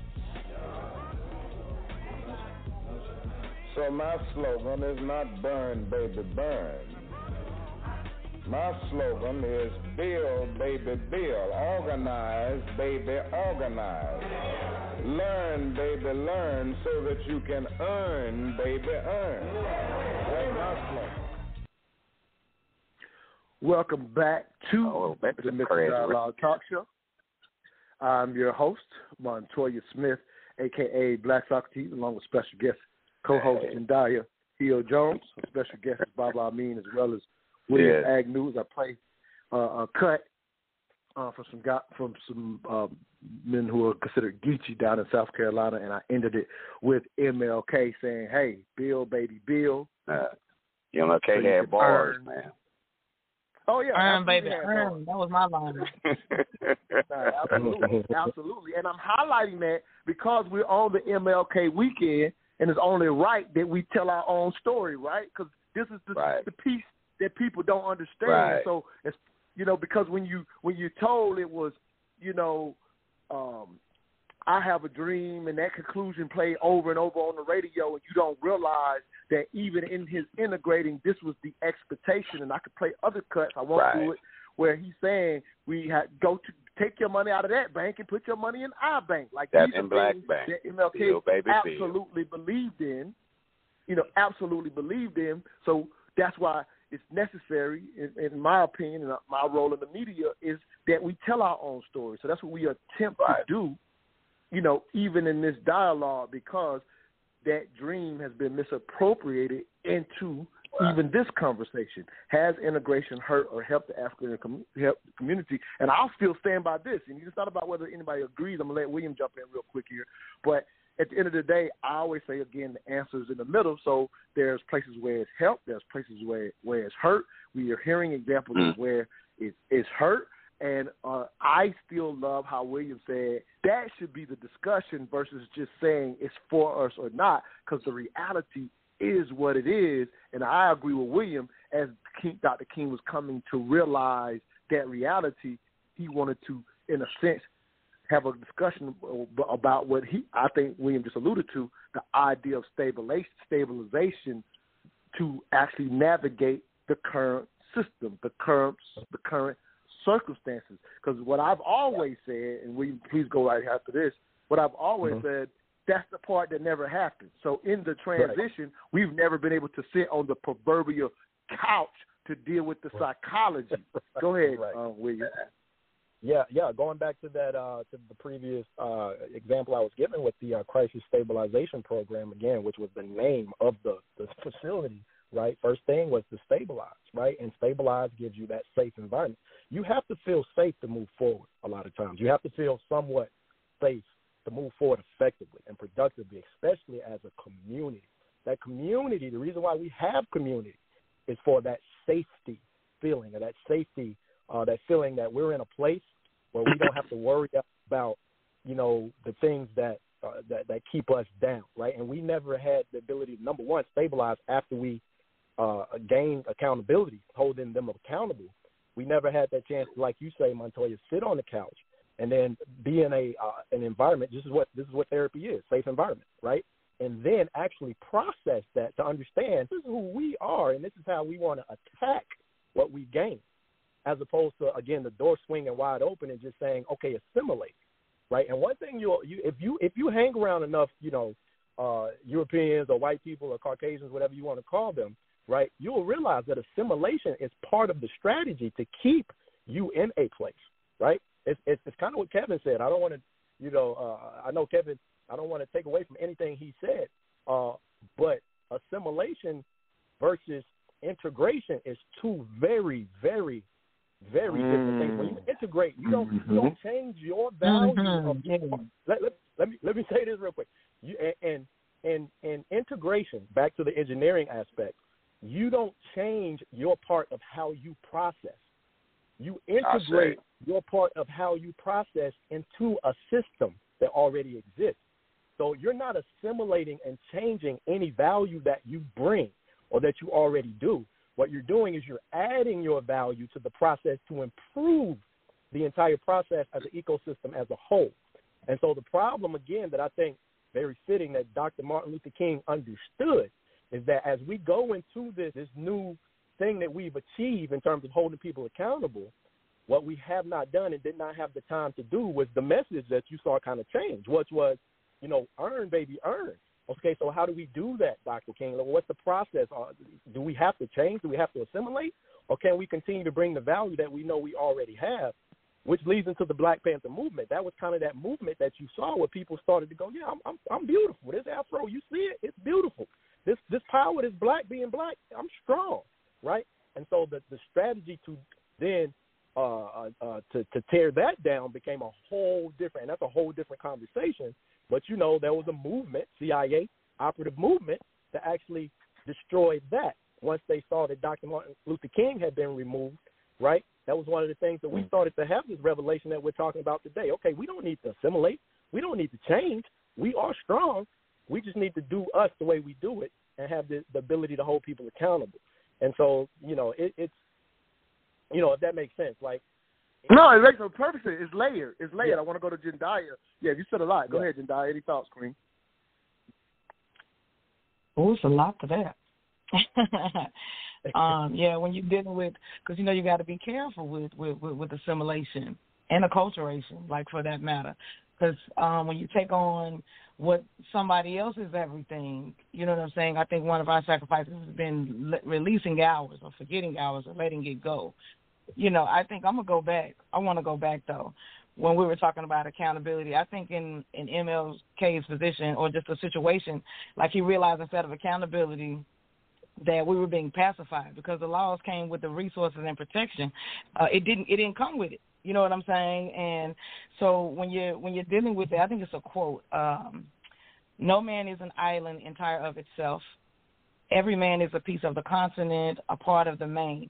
Yet the laws are not created accordingly because you're dealing with with with, with the system where they they they're the main. They they they feel like they're the island you know it's not being uh, inclusive. So I think that goes back into that segregation piece about us using our resources, our tools. I just feel like the quote that they just that that we just played, even though that was said in the '60s, is what's happening right now. It is. With it's our happening. needs When, to go- when you to say back what's to- what's happening right now, I just want to make sure I'm following what you're saying. What's It's happening I just wanna make sure I'm today. Yeah. What's happening? What's it? What's I want to know what happening? it. I want to make sure I'm understanding. I Oh, you get talking about Yeah, what's what's oh yeah, that, was- that was a, happening right that's a current. about you talking about the oh yeah, that, no, well that was current. That's actually current. Like- talking about how the lands. You talking about that part? right, like helping establish. No, that's a current quote. That's a current quote. That wasn't a. I just want to put context. I'm sorry if I didn't get a context. That's a current situation. So But, but this is the same thing sure. that we were talking about during the 60s and 70s. This is the same stuff that that that the Black Power movements were about. You know what I'm saying? Like when, once you realize the reality that these people believe that they're the island, okay, and that's it. That they're not going with, with with the humanitarian approach that that you know what I'm saying. That we So- we need so- to get so- back to that yeah. space. So what I'll say is, but if in my opinion, in the way that I'm, at least the way I'm understanding King, humanitarian ain't even a part of anything he was talking about. At no point has it been. But the protection When I say humanitarian, I'm referring real- to the inclusiveness of the laws. The laws are supposed to be created equal for everybody. That that's the goal. I but the see. people who running them laws are not are not playing that game. That you know what I'm saying? They- They're playing a different game. That's not so happening. so so okay so let me throw this Mm. out I, I i yeah i'll throw this out i don't he wasn't being in my opinion he wasn't being pacified basically the movement took took and said make these laws available because i agree with william without these laws you can't move you can't play so i feel but like were the laws it available? I'm sorry say it again. Mm. Did the laws Say it- include us? Were they available to us? i'm sorry say it again Say- There I'm was sorry, still sorry, Jim just- Crow. Just repeat. No, no, I'm, I'm, I'm just repeat what you're saying for before you say something else. What did, I didn't hear what you said. What was the question? I I said, didn't but were the said. laws available to us other than integration? Like, were the laws protecting No, our they, land? no, no, they was. No, no, were no, the no, laws they were not protecting us honored. doing They it, were not you know, being. They were not being honored. So my That's what I not mean by being honored. So what's your? Okay, so I don't understand how how was how was I don't get. Maybe I don't understand. Yeah, maybe I don't understand. I just don't, maybe I don't understand what that word. Then I'm saying, but we took we took that back because we went for 50, 60 years Took without those laws in place. I'm sorry. Go ahead, I Bob. think I mean, it sounds like was- you're trying to get in. Yeah, help me, help Oh, me, no, no, help me understand. No, like, sister, like are- they- if you take something, they you- didn't pacify you. They, they, they, you, you, you force their hand. That's not pacifying, Hmm. in my opinion. That's interesting. Yeah, that's yeah, that's I yeah, think- like like yeah, because to me yeah, that gives I- too much I- I- credit. it's- that it's gives too please- much credit. please. Yeah, that gives too Okay, much credit. Like ahead, we ain't bombing, we ain't bombing me- churches. me we ain't bombing do churches. but go ahead. Yeah, I, yeah, we I ain't agree bombing with the churches. sister. Go ahead, go ahead. I was saying I agree with the sister in terms of, of a, a very legitimate question. Uh, when have we had access to those laws? And and if when we study, we will find that when all those civil rights acts were passed, whether it was the Civil Rights Act of 1877 or the one that Eisenhower passed or the one that Lyndon B. Johnson passed, that that that yeah, there was there was you know how many more civil rights acts do you need? You know, uh, uh, uh, it, it it's to say we forced or took anything with the civil rights movement. Uh, I disagree with. Uh, I think that we may have created some leverage where some white folks could gain some political standing by doing some ceremonial stuff that we may benefit Yes. from. But as far as being forced, I don't see that in what I'm studying. And a prime example, black people vote Democrat because John F. Kennedy got Martin Luther King out of jail. I'm, I'm going to say this again. Dr. King was locked up for driving in Georgia with an Alabama license. They were going to sentence Dr. King to six months at the roughest prison in Alabama and have him set up to be killed by another inmate. His father, M.L. Sr., made calls, and the Democrats, who the Southern Democrats and the Northern Democrats were at odds at, odds at the time, uh, JFK uh, uh, uh, took the call and got Dr. King out of jail. When Dr. King came out, he endorsed ML, uh, uh, JFK over Richard Nixon. And JFK carried 70% of the black vote, the first time the Democrats ever carried the black vote since Lincoln.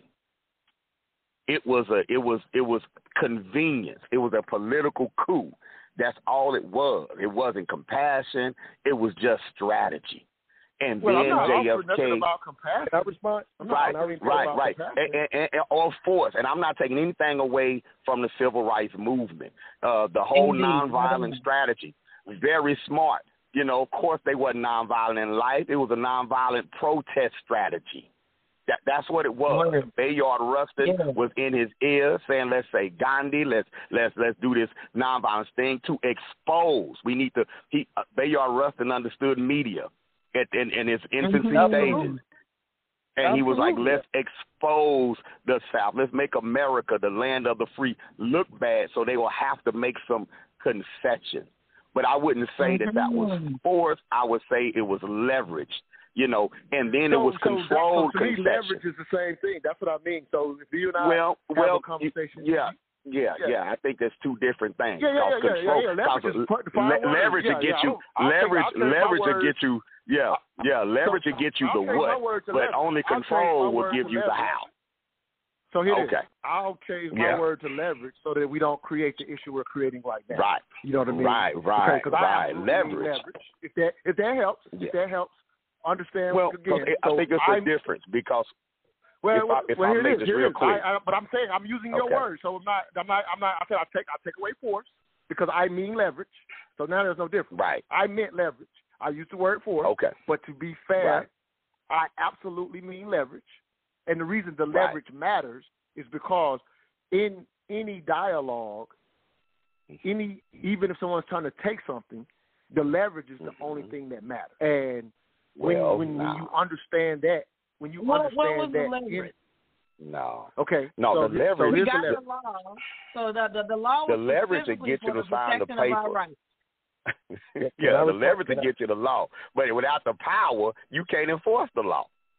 Okay, Without so- control, you can't enforce the law. You can, saying. and that's been uh, the issue you just we, you just talked about. Is it, if getting the integration is one thing, but how it's implemented is something else, and that's where we didn't have the control. Okay, so so so how about You this? can leverage about me this? to the table, but you can't leverage me into action. So the action has taken place, and if we're gonna, are we devoid of? In in, in I'm, I live in Atlanta right now, right? hmm So in Atlanta right now, before the leverage again enfor I'll say enforce actions that were stopped as soon as the military left outside of the South, because we know about that compromise, right? We know about the compromise that the reason there was so much quote unquote success in the 12 years of the Reconstruction period is because it took the military to mm. even make sure we were protected, right? When did the military so, do as that, The my military left. I'm sorry, you hear me? Oh, talking about after the Civil War? Yeah, yeah, yeah. I'm talking about. Yeah, I'm saying. that- Yeah, yeah, my bad. After the Civil that War, never that's gets the talked last about time. is the 12. Yeah, the 12 years of Reconstruction where, you know, when we Mhm. were buying land and being able to operate. Nobody, the, the history never talks about that. It, it had to take the military to even allow for that to happen because 90 percent of us were stuck in the South. The Great Migration, which you know about, took place from 1910 to 1970. But prior to that, Mm-hmm. Right. 90 percent of us was in the South, and like you said, we can vote. The thing you already said. So I'm just highlighting Mhm. that it took the military th- being in the South to even allow that to happen. And all I'm highlighting Mm-hmm. is with the leverage, that stuff started happening again. You- The voting ro- the voting rolls went from 99% to one and zero percent. After that, that stuff started happening again. So when I'm saying that stuff started happening again, I'm not caught up in just voting. Don't don't don't reduce me to that. I'm just highlighting that when that stuff started happening again, then you got away from, for example, I'm in Atlanta right now in 1945 in Atlanta. Even in Atlanta, uh, I was outside too late, still didn't have to have papers then. That that that code had gotten moved away. But if I was outside too late, I'm still spending the night in jail. So so there was a lot of things. That's just one example, but there's a lot of examples like that. Before that leverage removed those things. Mm. Again, I'm I not jumping us to. We have power in this country. Don't don't mis- Right. mishear what I'm saying. Don't mishear Right. me saying we jump to having power. Mm. That's not what I'm saying. I am highlighting that the movement got just the basics in place so that you can move Mm. forward. And we all agree that King realized the resources is what matter, which is a tweak of what we should be doing. So we're Mm. recognizing that. I don't want, me, I don't. I'm, I'm, I'm, I know I'm battling right now, and this is part of the dialogue. This is what we do. I'm just highlighting Right. here exactly Right. what I'm saying versus jumping me to saying we had power. I've said nothing like that, but I am highlighting Because- what it did the power because is the the next leverage. stage, the next Right. stage is what William is talking about. We never got that part of the movement, and that's to me We is the dialogue that we need to talk about because it's the The- next stage of how to integrate, not assimilate, as William has said. all That's of those arguments were has to be had. had. All of those arguments, all of those arguments were had then. You can go back and research panels. There were arguments on what over what integration should look like, uh, institutional integration versus individual integration. All those arguments were had then. But he who controls the narrative controls the Uh-huh. history books. And and so many of those narratives and arguments and conferences and dialogues and protest we see the protests we don't see the conferences. We don't see the the the investment groups and and other things that were being brilliant moves that black people were making during that time because they were cut out of the narrative right? And and, and so we he who controls the narrative controls the story Right. And so, so all those Mm-hmm. arguments have been dialogued and documented. It's happened. But where we where where I won't say where we messed up, but what's messed up is, you know, it didn't trickle down. Integration never happened. Let's let's start right there. Hmm. African black culture and the black community has never been integrated into American society. Ever. Right. I, I, Now, yeah, we've but I, had I, you, indiv- you think anybody's making that? Yeah. Right, right. Because So I think I'm just, we're- I'm just in my opinion, what we're that. highlighting. Yeah, Hold what, on, what I was Montgomery. saying is, but but are we not Okay. highlighting that most people don't even know what King and them were even But focused that's what I was saying. And, and That's what I'm saying. is We were we, taught we, that it we, we brought that to the table today.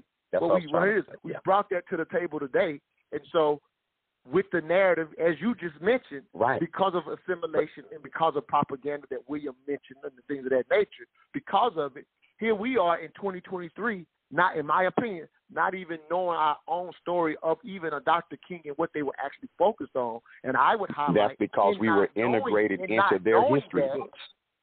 Right. I'm not, I'm not, I'm not disagreeing with any. That's all. What, Right. That's all You're right. Yeah, no, I'm not excuses why we arguing with you. the. I'm just I'm just I'm just adding context to what you're saying.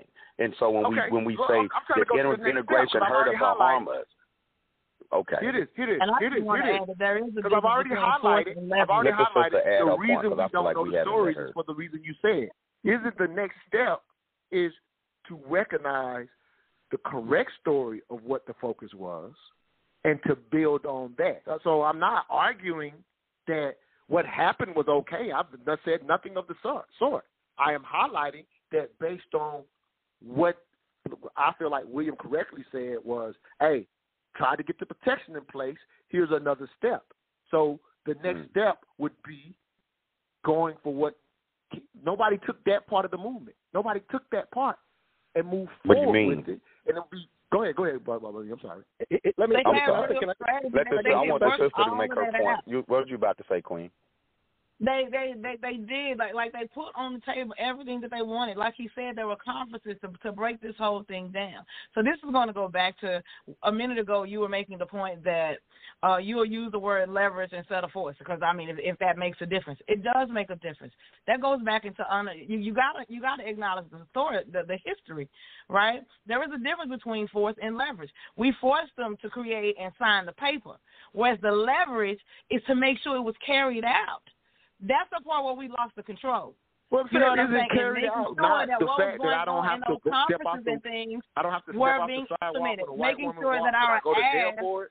were mm, that's, honored. That's that's a, that's it was that's, making sure that our I'm saying the leverage were got Well. I could, well, I could go to yeah, jail but what does that do? sidewalk. That yeah, yeah, and so that just means there was a shift in how how things happen and were enforced. So yeah, that's good, man. Right. We they, But they that- can't make the us get off house. the, the sidewalk. we So so we're no so before that before what- what- that shift matters. That shift is the the accountability Mm-hmm. of the law. That shift matters.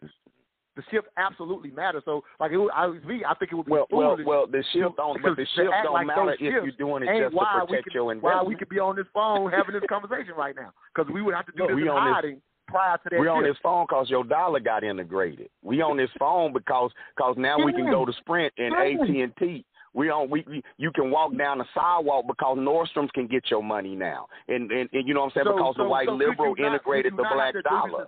Don't before that letter? disrespect my you- will we- consumer. we have not had to do this in secret, and in secret, only two hundred thousand out of ten million enjoy economic equality, while the other ninety percent has zero average Mm. median wealth. Well, at that's the same that's how America's we- set up for everybody. That's how America's set up for everybody, where a few So- controls so, the wealth. okay, you so know, show me- that's how show up me everybody. how- But what you can on, find, on. what you can got Brother find. William still on the line, and we Oh, need to. Brother William, you want to add to it? Brother William ain't been able to get a word in. We uh, look know, at Brother I William. You want to add? Matard know what he doing when he invite me on this thing.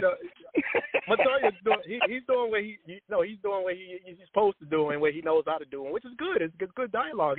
Because I, what I hear, you know, just being, Mm-hmm. you know, objective and, and hearing what every everybody's saying. Everybody's agreeing for the most part. You guys are saying Right. the same thing. It's just a matter of right. And so, you know, I, what I would say is, you know, if you take examples like the Emancipation Proclamation, it took 200 years for that thing to totally process to get, you know, slavery Mm. abolished. It, it, it, it's not an overnight process. You got to get the laws on the books, and I think that's kind of what. Montoya was saying, right? And, and all of you guys are saying that it's not necessarily enforceable at the very beginning, but the process by which you can use it as a contrast to you know is is what you want. So you want to be able to do that, and some of that even requires having the opposition speak for you, right? When we represent three percent Mm. of the population in a system, Mm. right? We can't do it all ourselves, right? We have to leverage, like you guys are saying, we have to leverage our allies. We have to leverage our ability to access the narrative in terms of media, right? Which you see today, you see what's happening today, right? The reason why we have this woke movement and the reason why we have this coming into, you know, this full disclosure movement, we're, we're, we're, we're things that used to be uh, conspiracy theories are now being, uh, you know, uh, well, it wasn't a conspiracy kind of thing, is because now, yeah, the control of the narrative and the media is now being le- is, is level. So now you have us. We're actually having this dialogue publicly, right? Whereas we couldn't we Mm. couldn't do it before. So with that being said, it's a process by which. But the first thing we got to do is because the America is set up on laws. Constitution is the law of the land, right? And that's what these people, whether you're talking about any authoritarian, you can look at any comments on any post on any platform, and what they're always going to go to, the basis of it was, well, that's the law, right? And so you have to operate from that standpoint. That doesn't mean just because it's on the books, it's enforceable. I agree with everything you guys are saying. It doesn't necessarily mean it gives us the force, right? But what it and does it's up is, for interpretation. Yes, but what it does is it gives us now the ability for even our people to get involved in the conversation. So now we can have lawyers that represent us that can Mhm. learn the law, and that means something. It means something to be a But black if you're not lawyer now. educated to do so, if Oh, in right. your Right. education you're educated to be an advocate for your oppressor, I can pass all the laws I want to for you. If you're Right. conditioned to the plantation, I can leave the gate open at night. You ain't leaving. But you got to understand the law in order to even go against or fight it or be an advocate. Right. for- So you must be taught it and uh, taught an interpretation of the law that you can use as a tool for liberation. Exactly, and that's your choice. Do you want to support the system?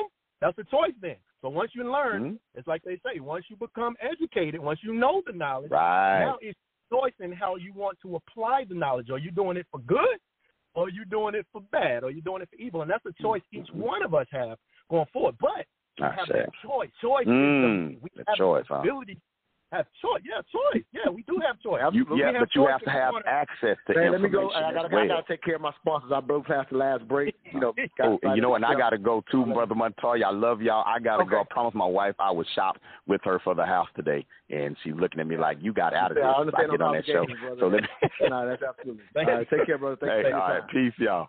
Peace. Take care of my sponsors. I'll be right back.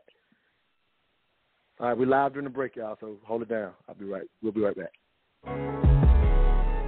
Do you simply want your taxes done this tax season, or do you prefer to have your taxes completed by a professional on top of current and constantly changing tax codes? If so, look no further than S. Kynes Accounting and Tax Services, where each year plenty of satisfied customers from around the country return for an efficient and professional tax experience. For small businesses, S. Kynes Accounting and Tax not only provides bookkeeping and accounting on a monthly, quarterly, and or yearly basis, but S. Kynes Accounting and Tax goes above and beyond to provide yearly tax strategies to increase the bottom line, profits. While no one likes when Uncle Sam or the IRS comes knocking, know you're in good hands with S. Kynes Accounting and Tax. Call them today at 770-947-3667. Again, that's 770-947-3667 or email them at advice at thetaxcoach.com.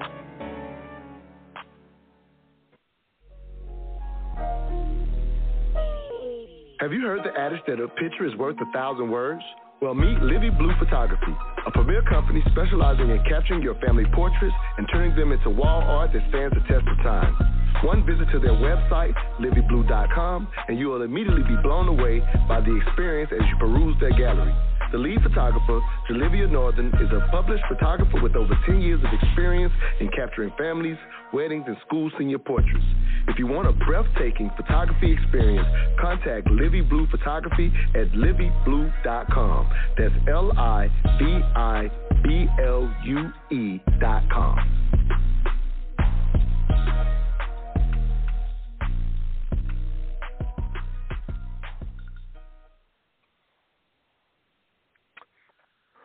Welcome back the Mental Dialogue Talk Show. I'm your host, Montoya Smith, aka Black Socrates, along with special guest co-host Zendaya Hill Jones. Our special guest is William Agnew.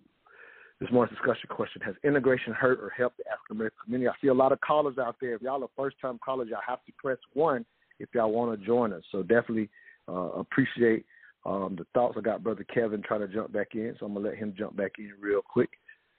All right, brother Kevin, you've been on once, so I'm keep it short. Go ahead, Kevin. I know you probably got a lot to say, but I'm gonna give you a short, short shot. In. Hey, I'm pretty, I'm pretty sure I'm get what you're gonna say. Go ahead. Look at, look, look at, hold on. Look at, welcome to the movement. Now, that was beautiful. It, it, it, it's hard to get through, but it's beautiful. But like I said, it's so many different layers to the way our people think. Now, let's go back to the the right thing. You got, you got right, a short one now. You gonna, right. now you setting it up like you're gonna do a long yeah, one. Hold on, you breaking me up. You breaking me up. Let me, let me, let me, I got it. I got Just it. make sure it's short because you went Now, back too. That means you about to give me layers. I'm trying you to make it short. You keep interrupting. I'm trying to make it short. Now, look at Now, they, see, I understand. They beat up on you, a little bit. You short gotta version get it- I think your version all right, all right, come on, come on. All right, you got individual rights, but you only can defend those rights as a group. Now, and uh, and how do you defend those rights? You defend those rights with power. See, the problem is they can put any law in place or whatever, right? Or, eh, but anytime they get tired of you, they will take it from you, regardless what law is up there or not. Like you say, all those Black Wall Street, there were laws in place, but when they got tired of us, they they they they put their power with their forces together and they took it. They took it in Wilmington, they took it in Lumberton, they took it in all these different um aspects. When y'all So get together, I'm going to cut you off. you Thank you for the defend- and I'm going to go Go hard ahead. on what you just said. So the reality of the Wilmington and the Black Wall Streets and those, because there were several black enclaves at the time, the reality is exactly uh-huh. what I'm talking about. The reality of that time was there was no protection of the law anywhere at that time.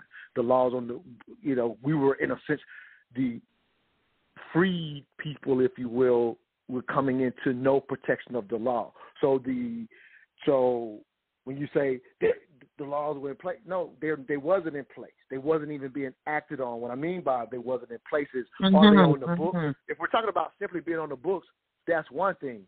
The issue was Yeah. a law is not a law if it's not enforced. So clearly they were not enforced for the benefit of black people. They could, in a sense, do what happened in Black Wall Street. I still like to highlight that, just again, this is just for perspective, highlight that even Black Wall Street was those who had land, who had the power to buy land. That's not all black people, it's a small percentage. All of those black enclaves added up to about 2% of what was happening to, compared to the rest of our community. I always like to give that context, but I am highlighting that the 2% who were able to get land, who were able to be a part of these enclaves, you know, or as Baba Amin Holly beautifully pointed out, before what happened up in Wilmington, they literally did a coup in that in that city.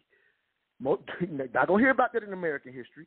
They actually did a coup because at that time there was no protection of the law. So in in 2023, I am willing to say it is foolish to still suggest that can still happen right now without looking at the reality of what that process has been. Do we still get examples where the law is not followed and we do not get justice? Absolutely. But we cannot allow that to compare to how much it happened. And when I say how much, I'm talking about to the degree it could happen with any time.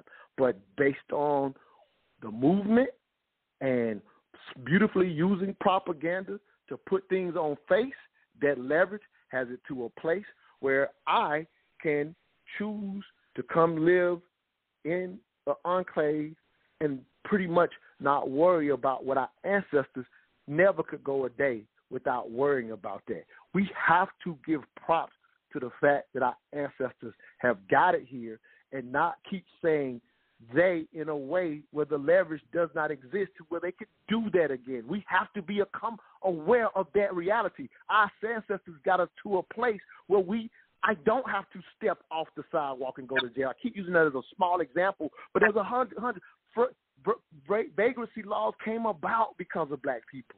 They don't. That's crazy. That's crazy to continue to think they have the power that our people have leveraged us not to have. Now we can smartly integrate properly. We've all agreed we assimilated and caused a bunch of issues. And I love how Baba Mima pointed out. Why would why would if the Dawes test it they just did it 15 years ago? That issue is still the case. We all agree it's silly to think of what we did assimilation, not integration. And here it is.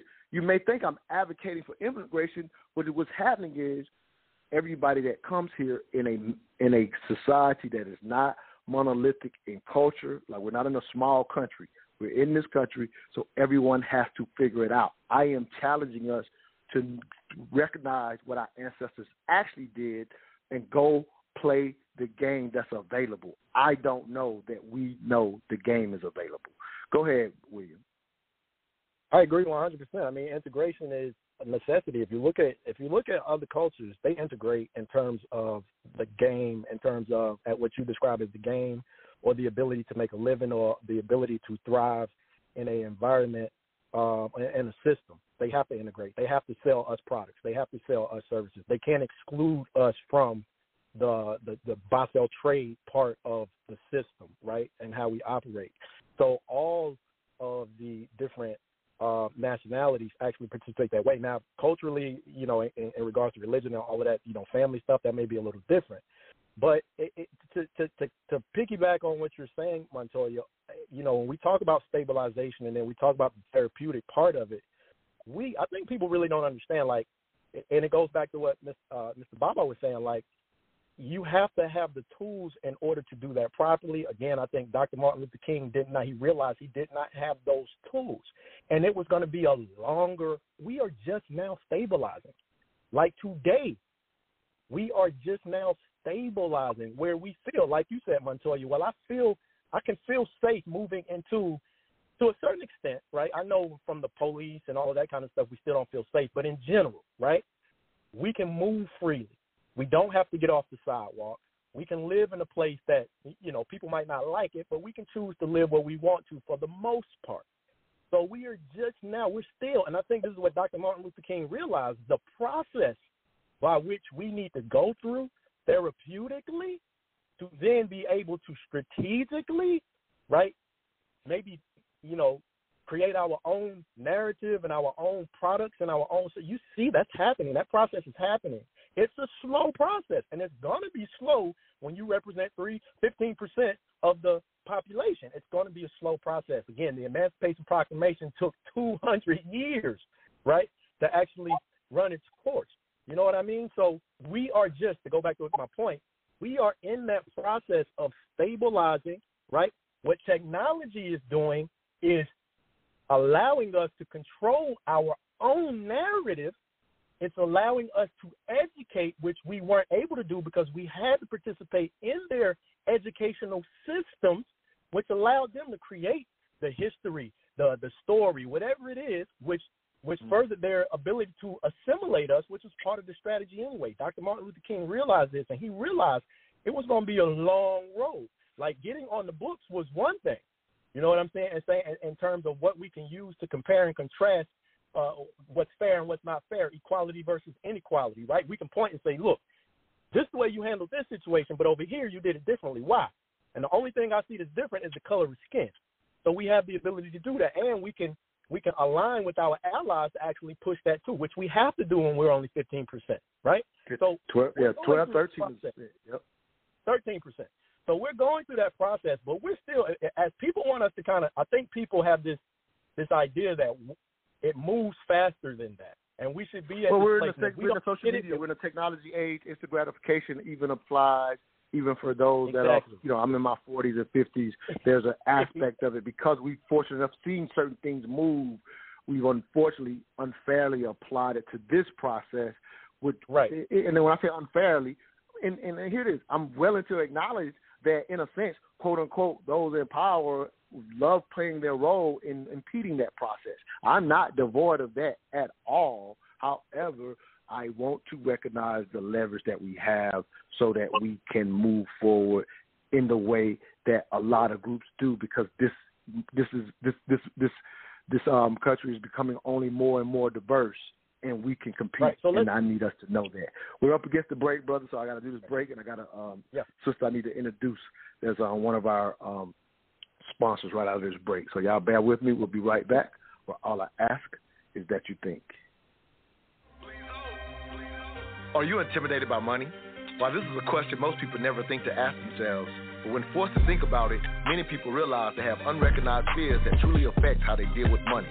If you want to learn more about money and the fears that keep you from prosperity, join us for Making Money Matter Mondays, where money meets mental health personal finance coach Ashley Thomas and psychotherapist Dr. Katrina Pitts. Every second Monday of the month, find out if you're intimidated by money and what to do about it. To receive a link to this free Zoom event, please DM the Making Money Matter or the Mental Dialogue Instagram pages or contact 404 604 9477. Do you simply want your taxes done this tax season, or do you prefer to have your taxes completed by a professional on top of current and constantly changing tax codes? If so, look no further than S Kynes Accounting and Tax Services, where each year plenty of satisfied customers from around the country return for an efficient and professional tax experience.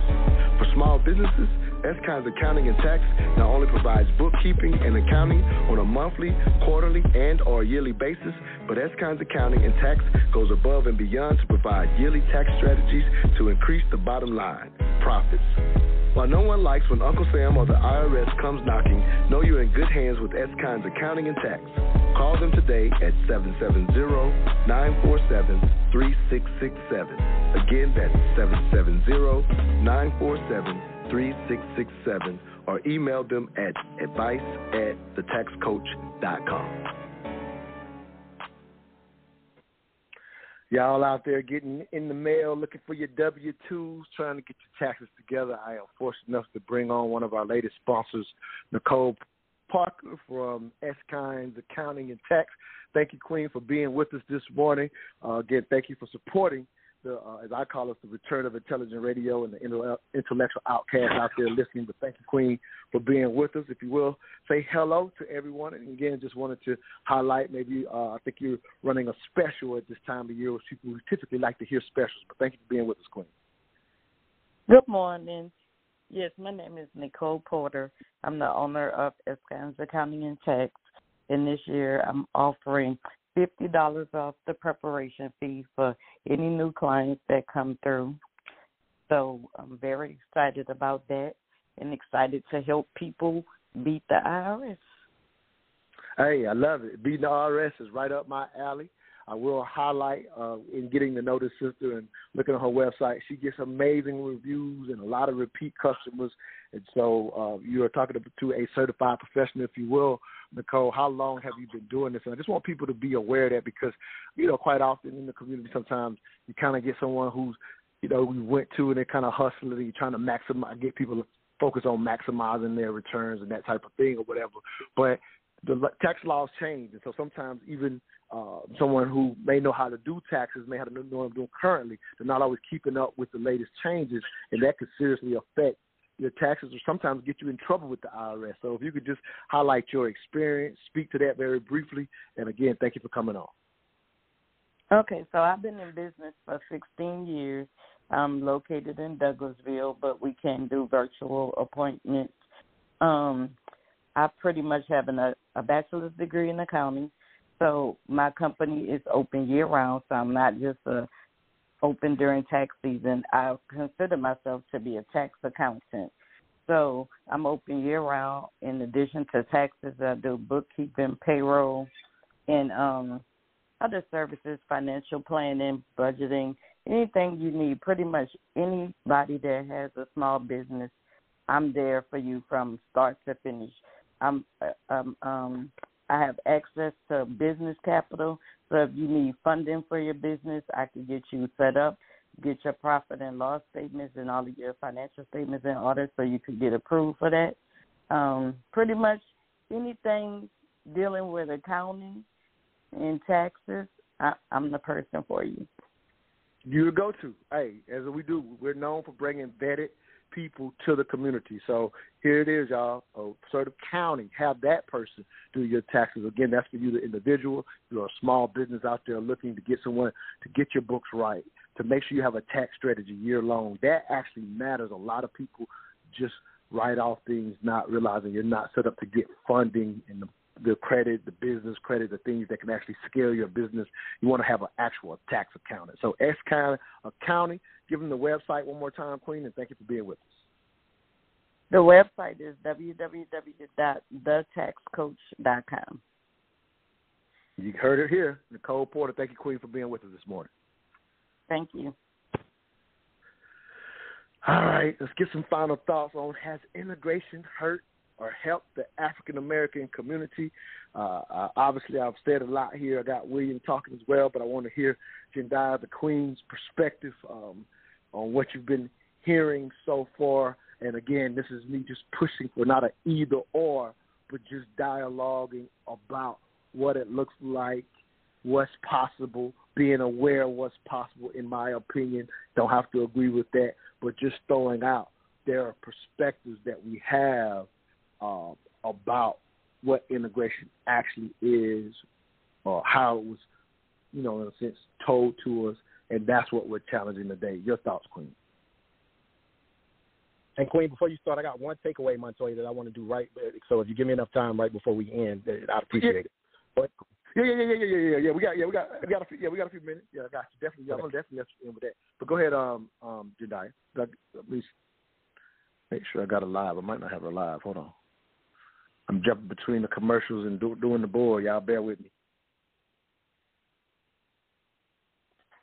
Hold on one second. Oh, there she go. Oh, I don't see her.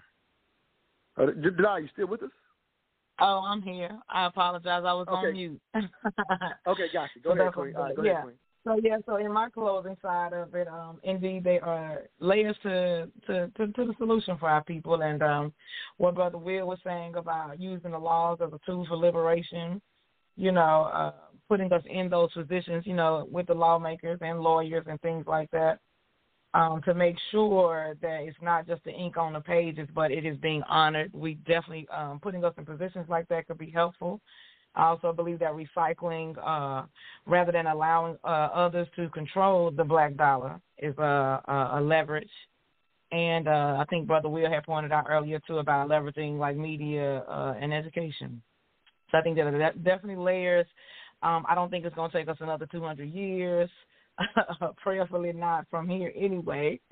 and uh, I think that there's also another way to play the game. I, I think um, being a part of that system and, and using that to our advantage is definitely a great tool. But I also think and have witnessed, you know, we've we've done it before. We're doing it on our own and being successful. We've had established communities, schools, businesses, and things like that. Um, so yeah, I just think it's more than one way to quote unquote play the game. All right, go ahead, brother William. Yeah, I think to add to that, we talk about the game, the game is changing significantly, and I always like to do a takeaway because we talked about a lot, but what's the takeaway? So the takeaway, in my opinion, and this is strictly my opinion, but over the next three to five years, I think what we're going to see in this marketplace is we're going to see what, I, and Montoya knows I say this all the time, it's a change in the value proposition in society. And a big part of that is labor exchange. That's going to decrease, which means your value, our value, is going to rise over time in terms of how we provide value to the system that we currently operate in. Because labor exchange has always been number one. But as they reduce, and you guys are seeing it, they're laying people off, and in, in, what's coming in is a technology shift.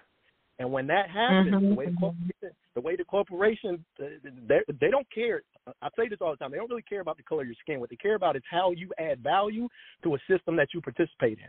Well, that value for middle class America, which we know is predominantly white, is going to reduce because they're not going to need those guys as much as they need them today. What that means is the value proposition is going to shift, which means you know, we know what our value is to products and services. We know how we impact products and services. The way that they get hot is they get hot us, which means our value is going to go up, whereas that middle class uh, value for labor exchange is going to go down. That being said, if you look at the examples that are happening right now, you look at you look at uh, Prime, right? You look at uh, Deion Sanders, you look at Kyrie. These are examples of the therapeutic process. We, we're stabilized. We're in the therapeutic process. So now you're looking at these examples and you're seeing what these guys are doing to establish and show in a media, in a in a narrative how you we can come in and impact our value and value for other systems and other people right? That's on display now. That's part of the therapy that is happening today. So you have to be aware of where we are in the process. We're stabilized. We're about to uh, we're going through the therapeutic recognizing the true value through media and through our ability to control our narrative. And what's going to happen is that shift in value proposition is going to continue to happen as the labor exchange in America, which is what everything is based on, starts to decrease and your value to influence products and services, which is what all the corporation cares about, right, rises. So what you'll see is that shift. So prepare yourself for that because the better you can serve this system that you live in in terms of value, it's going to be a better thing for you, your family, and our culture if we identify that moving forward. The entire world comes to this market because of how this market moves. They are playing, creating value, finding their value, proving their value in that system. That's the win. The biggest markets are where the wins are. Let me shoot to. I got a caller that's been trying to get. in. I just realized it. I'm gonna try to give him. I'm. I'm sorry I got you in so late. Gonna give you a minute and a half at the most. Four four nine three seven four one. Got a lot the background. Hello? Seven four one. You're live on the air. Hey, this is uh, James calling. I just wanted to say that I felt that integration overall has been a good benefit, even with looking at my family. Basically, my grandmother came was born in the 1920s. Only opportunity she had was to clean houses. Her grandchildren and her children who were born during integration and post-integration went and got jobs in the factories, at high school, and um, college diplomas ironically, my cousin is basically working a job today in Kentucky that was held by the exact same woman that my grandma used to clean houses for. And that would have never been thought of at the time that my grandmother was working for this lady. So I think people need to look at it overall and not try to romanticize the past, talk about what we had, and look at what we've gained because overall the wealth for African Americans has gone up with integration, access, and things of that nature, versus what I was told for the people that lived in uh, segregation, being told they had to live in squalid surroundings, not be able to do things. Integration includes other things too. I'm gonna be quick, but um, people always think of things Nah, thank so you for the simple. but at the like- end, brother. I'm sorry I got you in so late. Nah, I'll let you get some thoughts. Uh, thank you for the call in. 817. Sorry, I won't get to you. Only got a couple of minutes to go.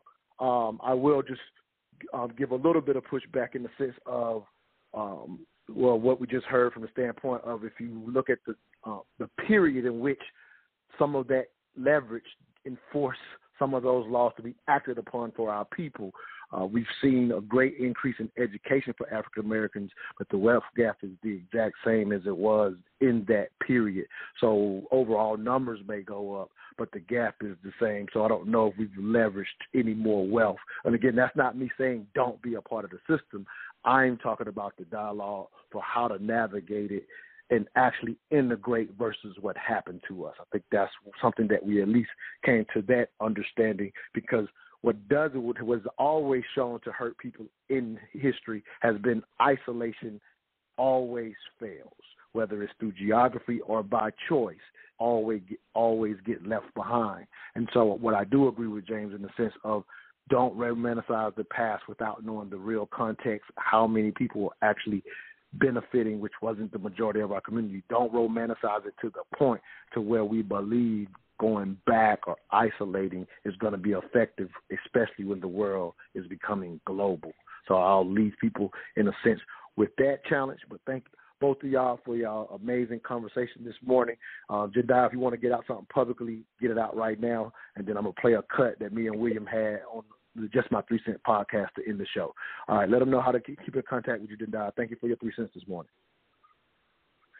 Indeed, Thanks, indeed. Uh, like and follow me at Empower You Period on Facebook, uh, as well as um, Instagram, TikTok, but also hit me up on hashtag uh, at Black Grown and Married. But you love got to be Here's black cut to get in. Nah, nah, I love it. All right, see y'all next Saturday. Here's a cut from myself and William on the Just My Three Cents podcast. See y'all next Saturday. All I ask is that you think. in the very beginning, we don't allow for enough diversity of thought because Exactly. All groups are diverse. No group is monolithic. Exactly. But we have a concept because, unfortunately, being on the bad experience and the oppressed end Mhm. of how America created itself, when, Mm-hmm. in a sense, race is the backbone, unfortunately, that created this country. You know, there was the genocide of the Native Americans and then the enslavement of us. That is still the backbone, and it systematically has played out to the point where most of us, one, don't know that it's a construct, and Right. two, and two, if the world is going global and moving off of it, we're Mhm. staying stuck over here and still ha- remember. You know, we talked about this on some of the shows. Silly stuff such as you know you being smart was looked up down upon because of our own hurt and own trauma that we. Exactly. So we're stuck in this construct of whether you're black enough or not, and this is a this is some made up shit. That, exactly. It's the same kind. Like, like, bro, you hit it on the head so much because what it does is it simpletons you. It simp it simplifies you. So now what you're doing is every debate, every issue, every question, every offense, You're doing- everything is under the guise under the guise of race. And so it's easy to debate. It's easy to it's it's easy. So what it does is it makes you it makes it easy for the opposition to go, bro, why is everything race with you? Why is it the race card with you? Everything is the race card with you, right? What is what's going like? And you hear this all the time. And but the, but here's the deal: no matter what the issue is, right? Sixty to seventy percent of the time, what are we going to fall back on? Race. The construct. Oh, the And, construct. and let me say this, and I'm I'm gonna end this thing. I'm gonna say this. Okay. Because here's the flip side of what you're talking about is when a Magic Johnson or somebody goes up, expires into business, starts making key relationships.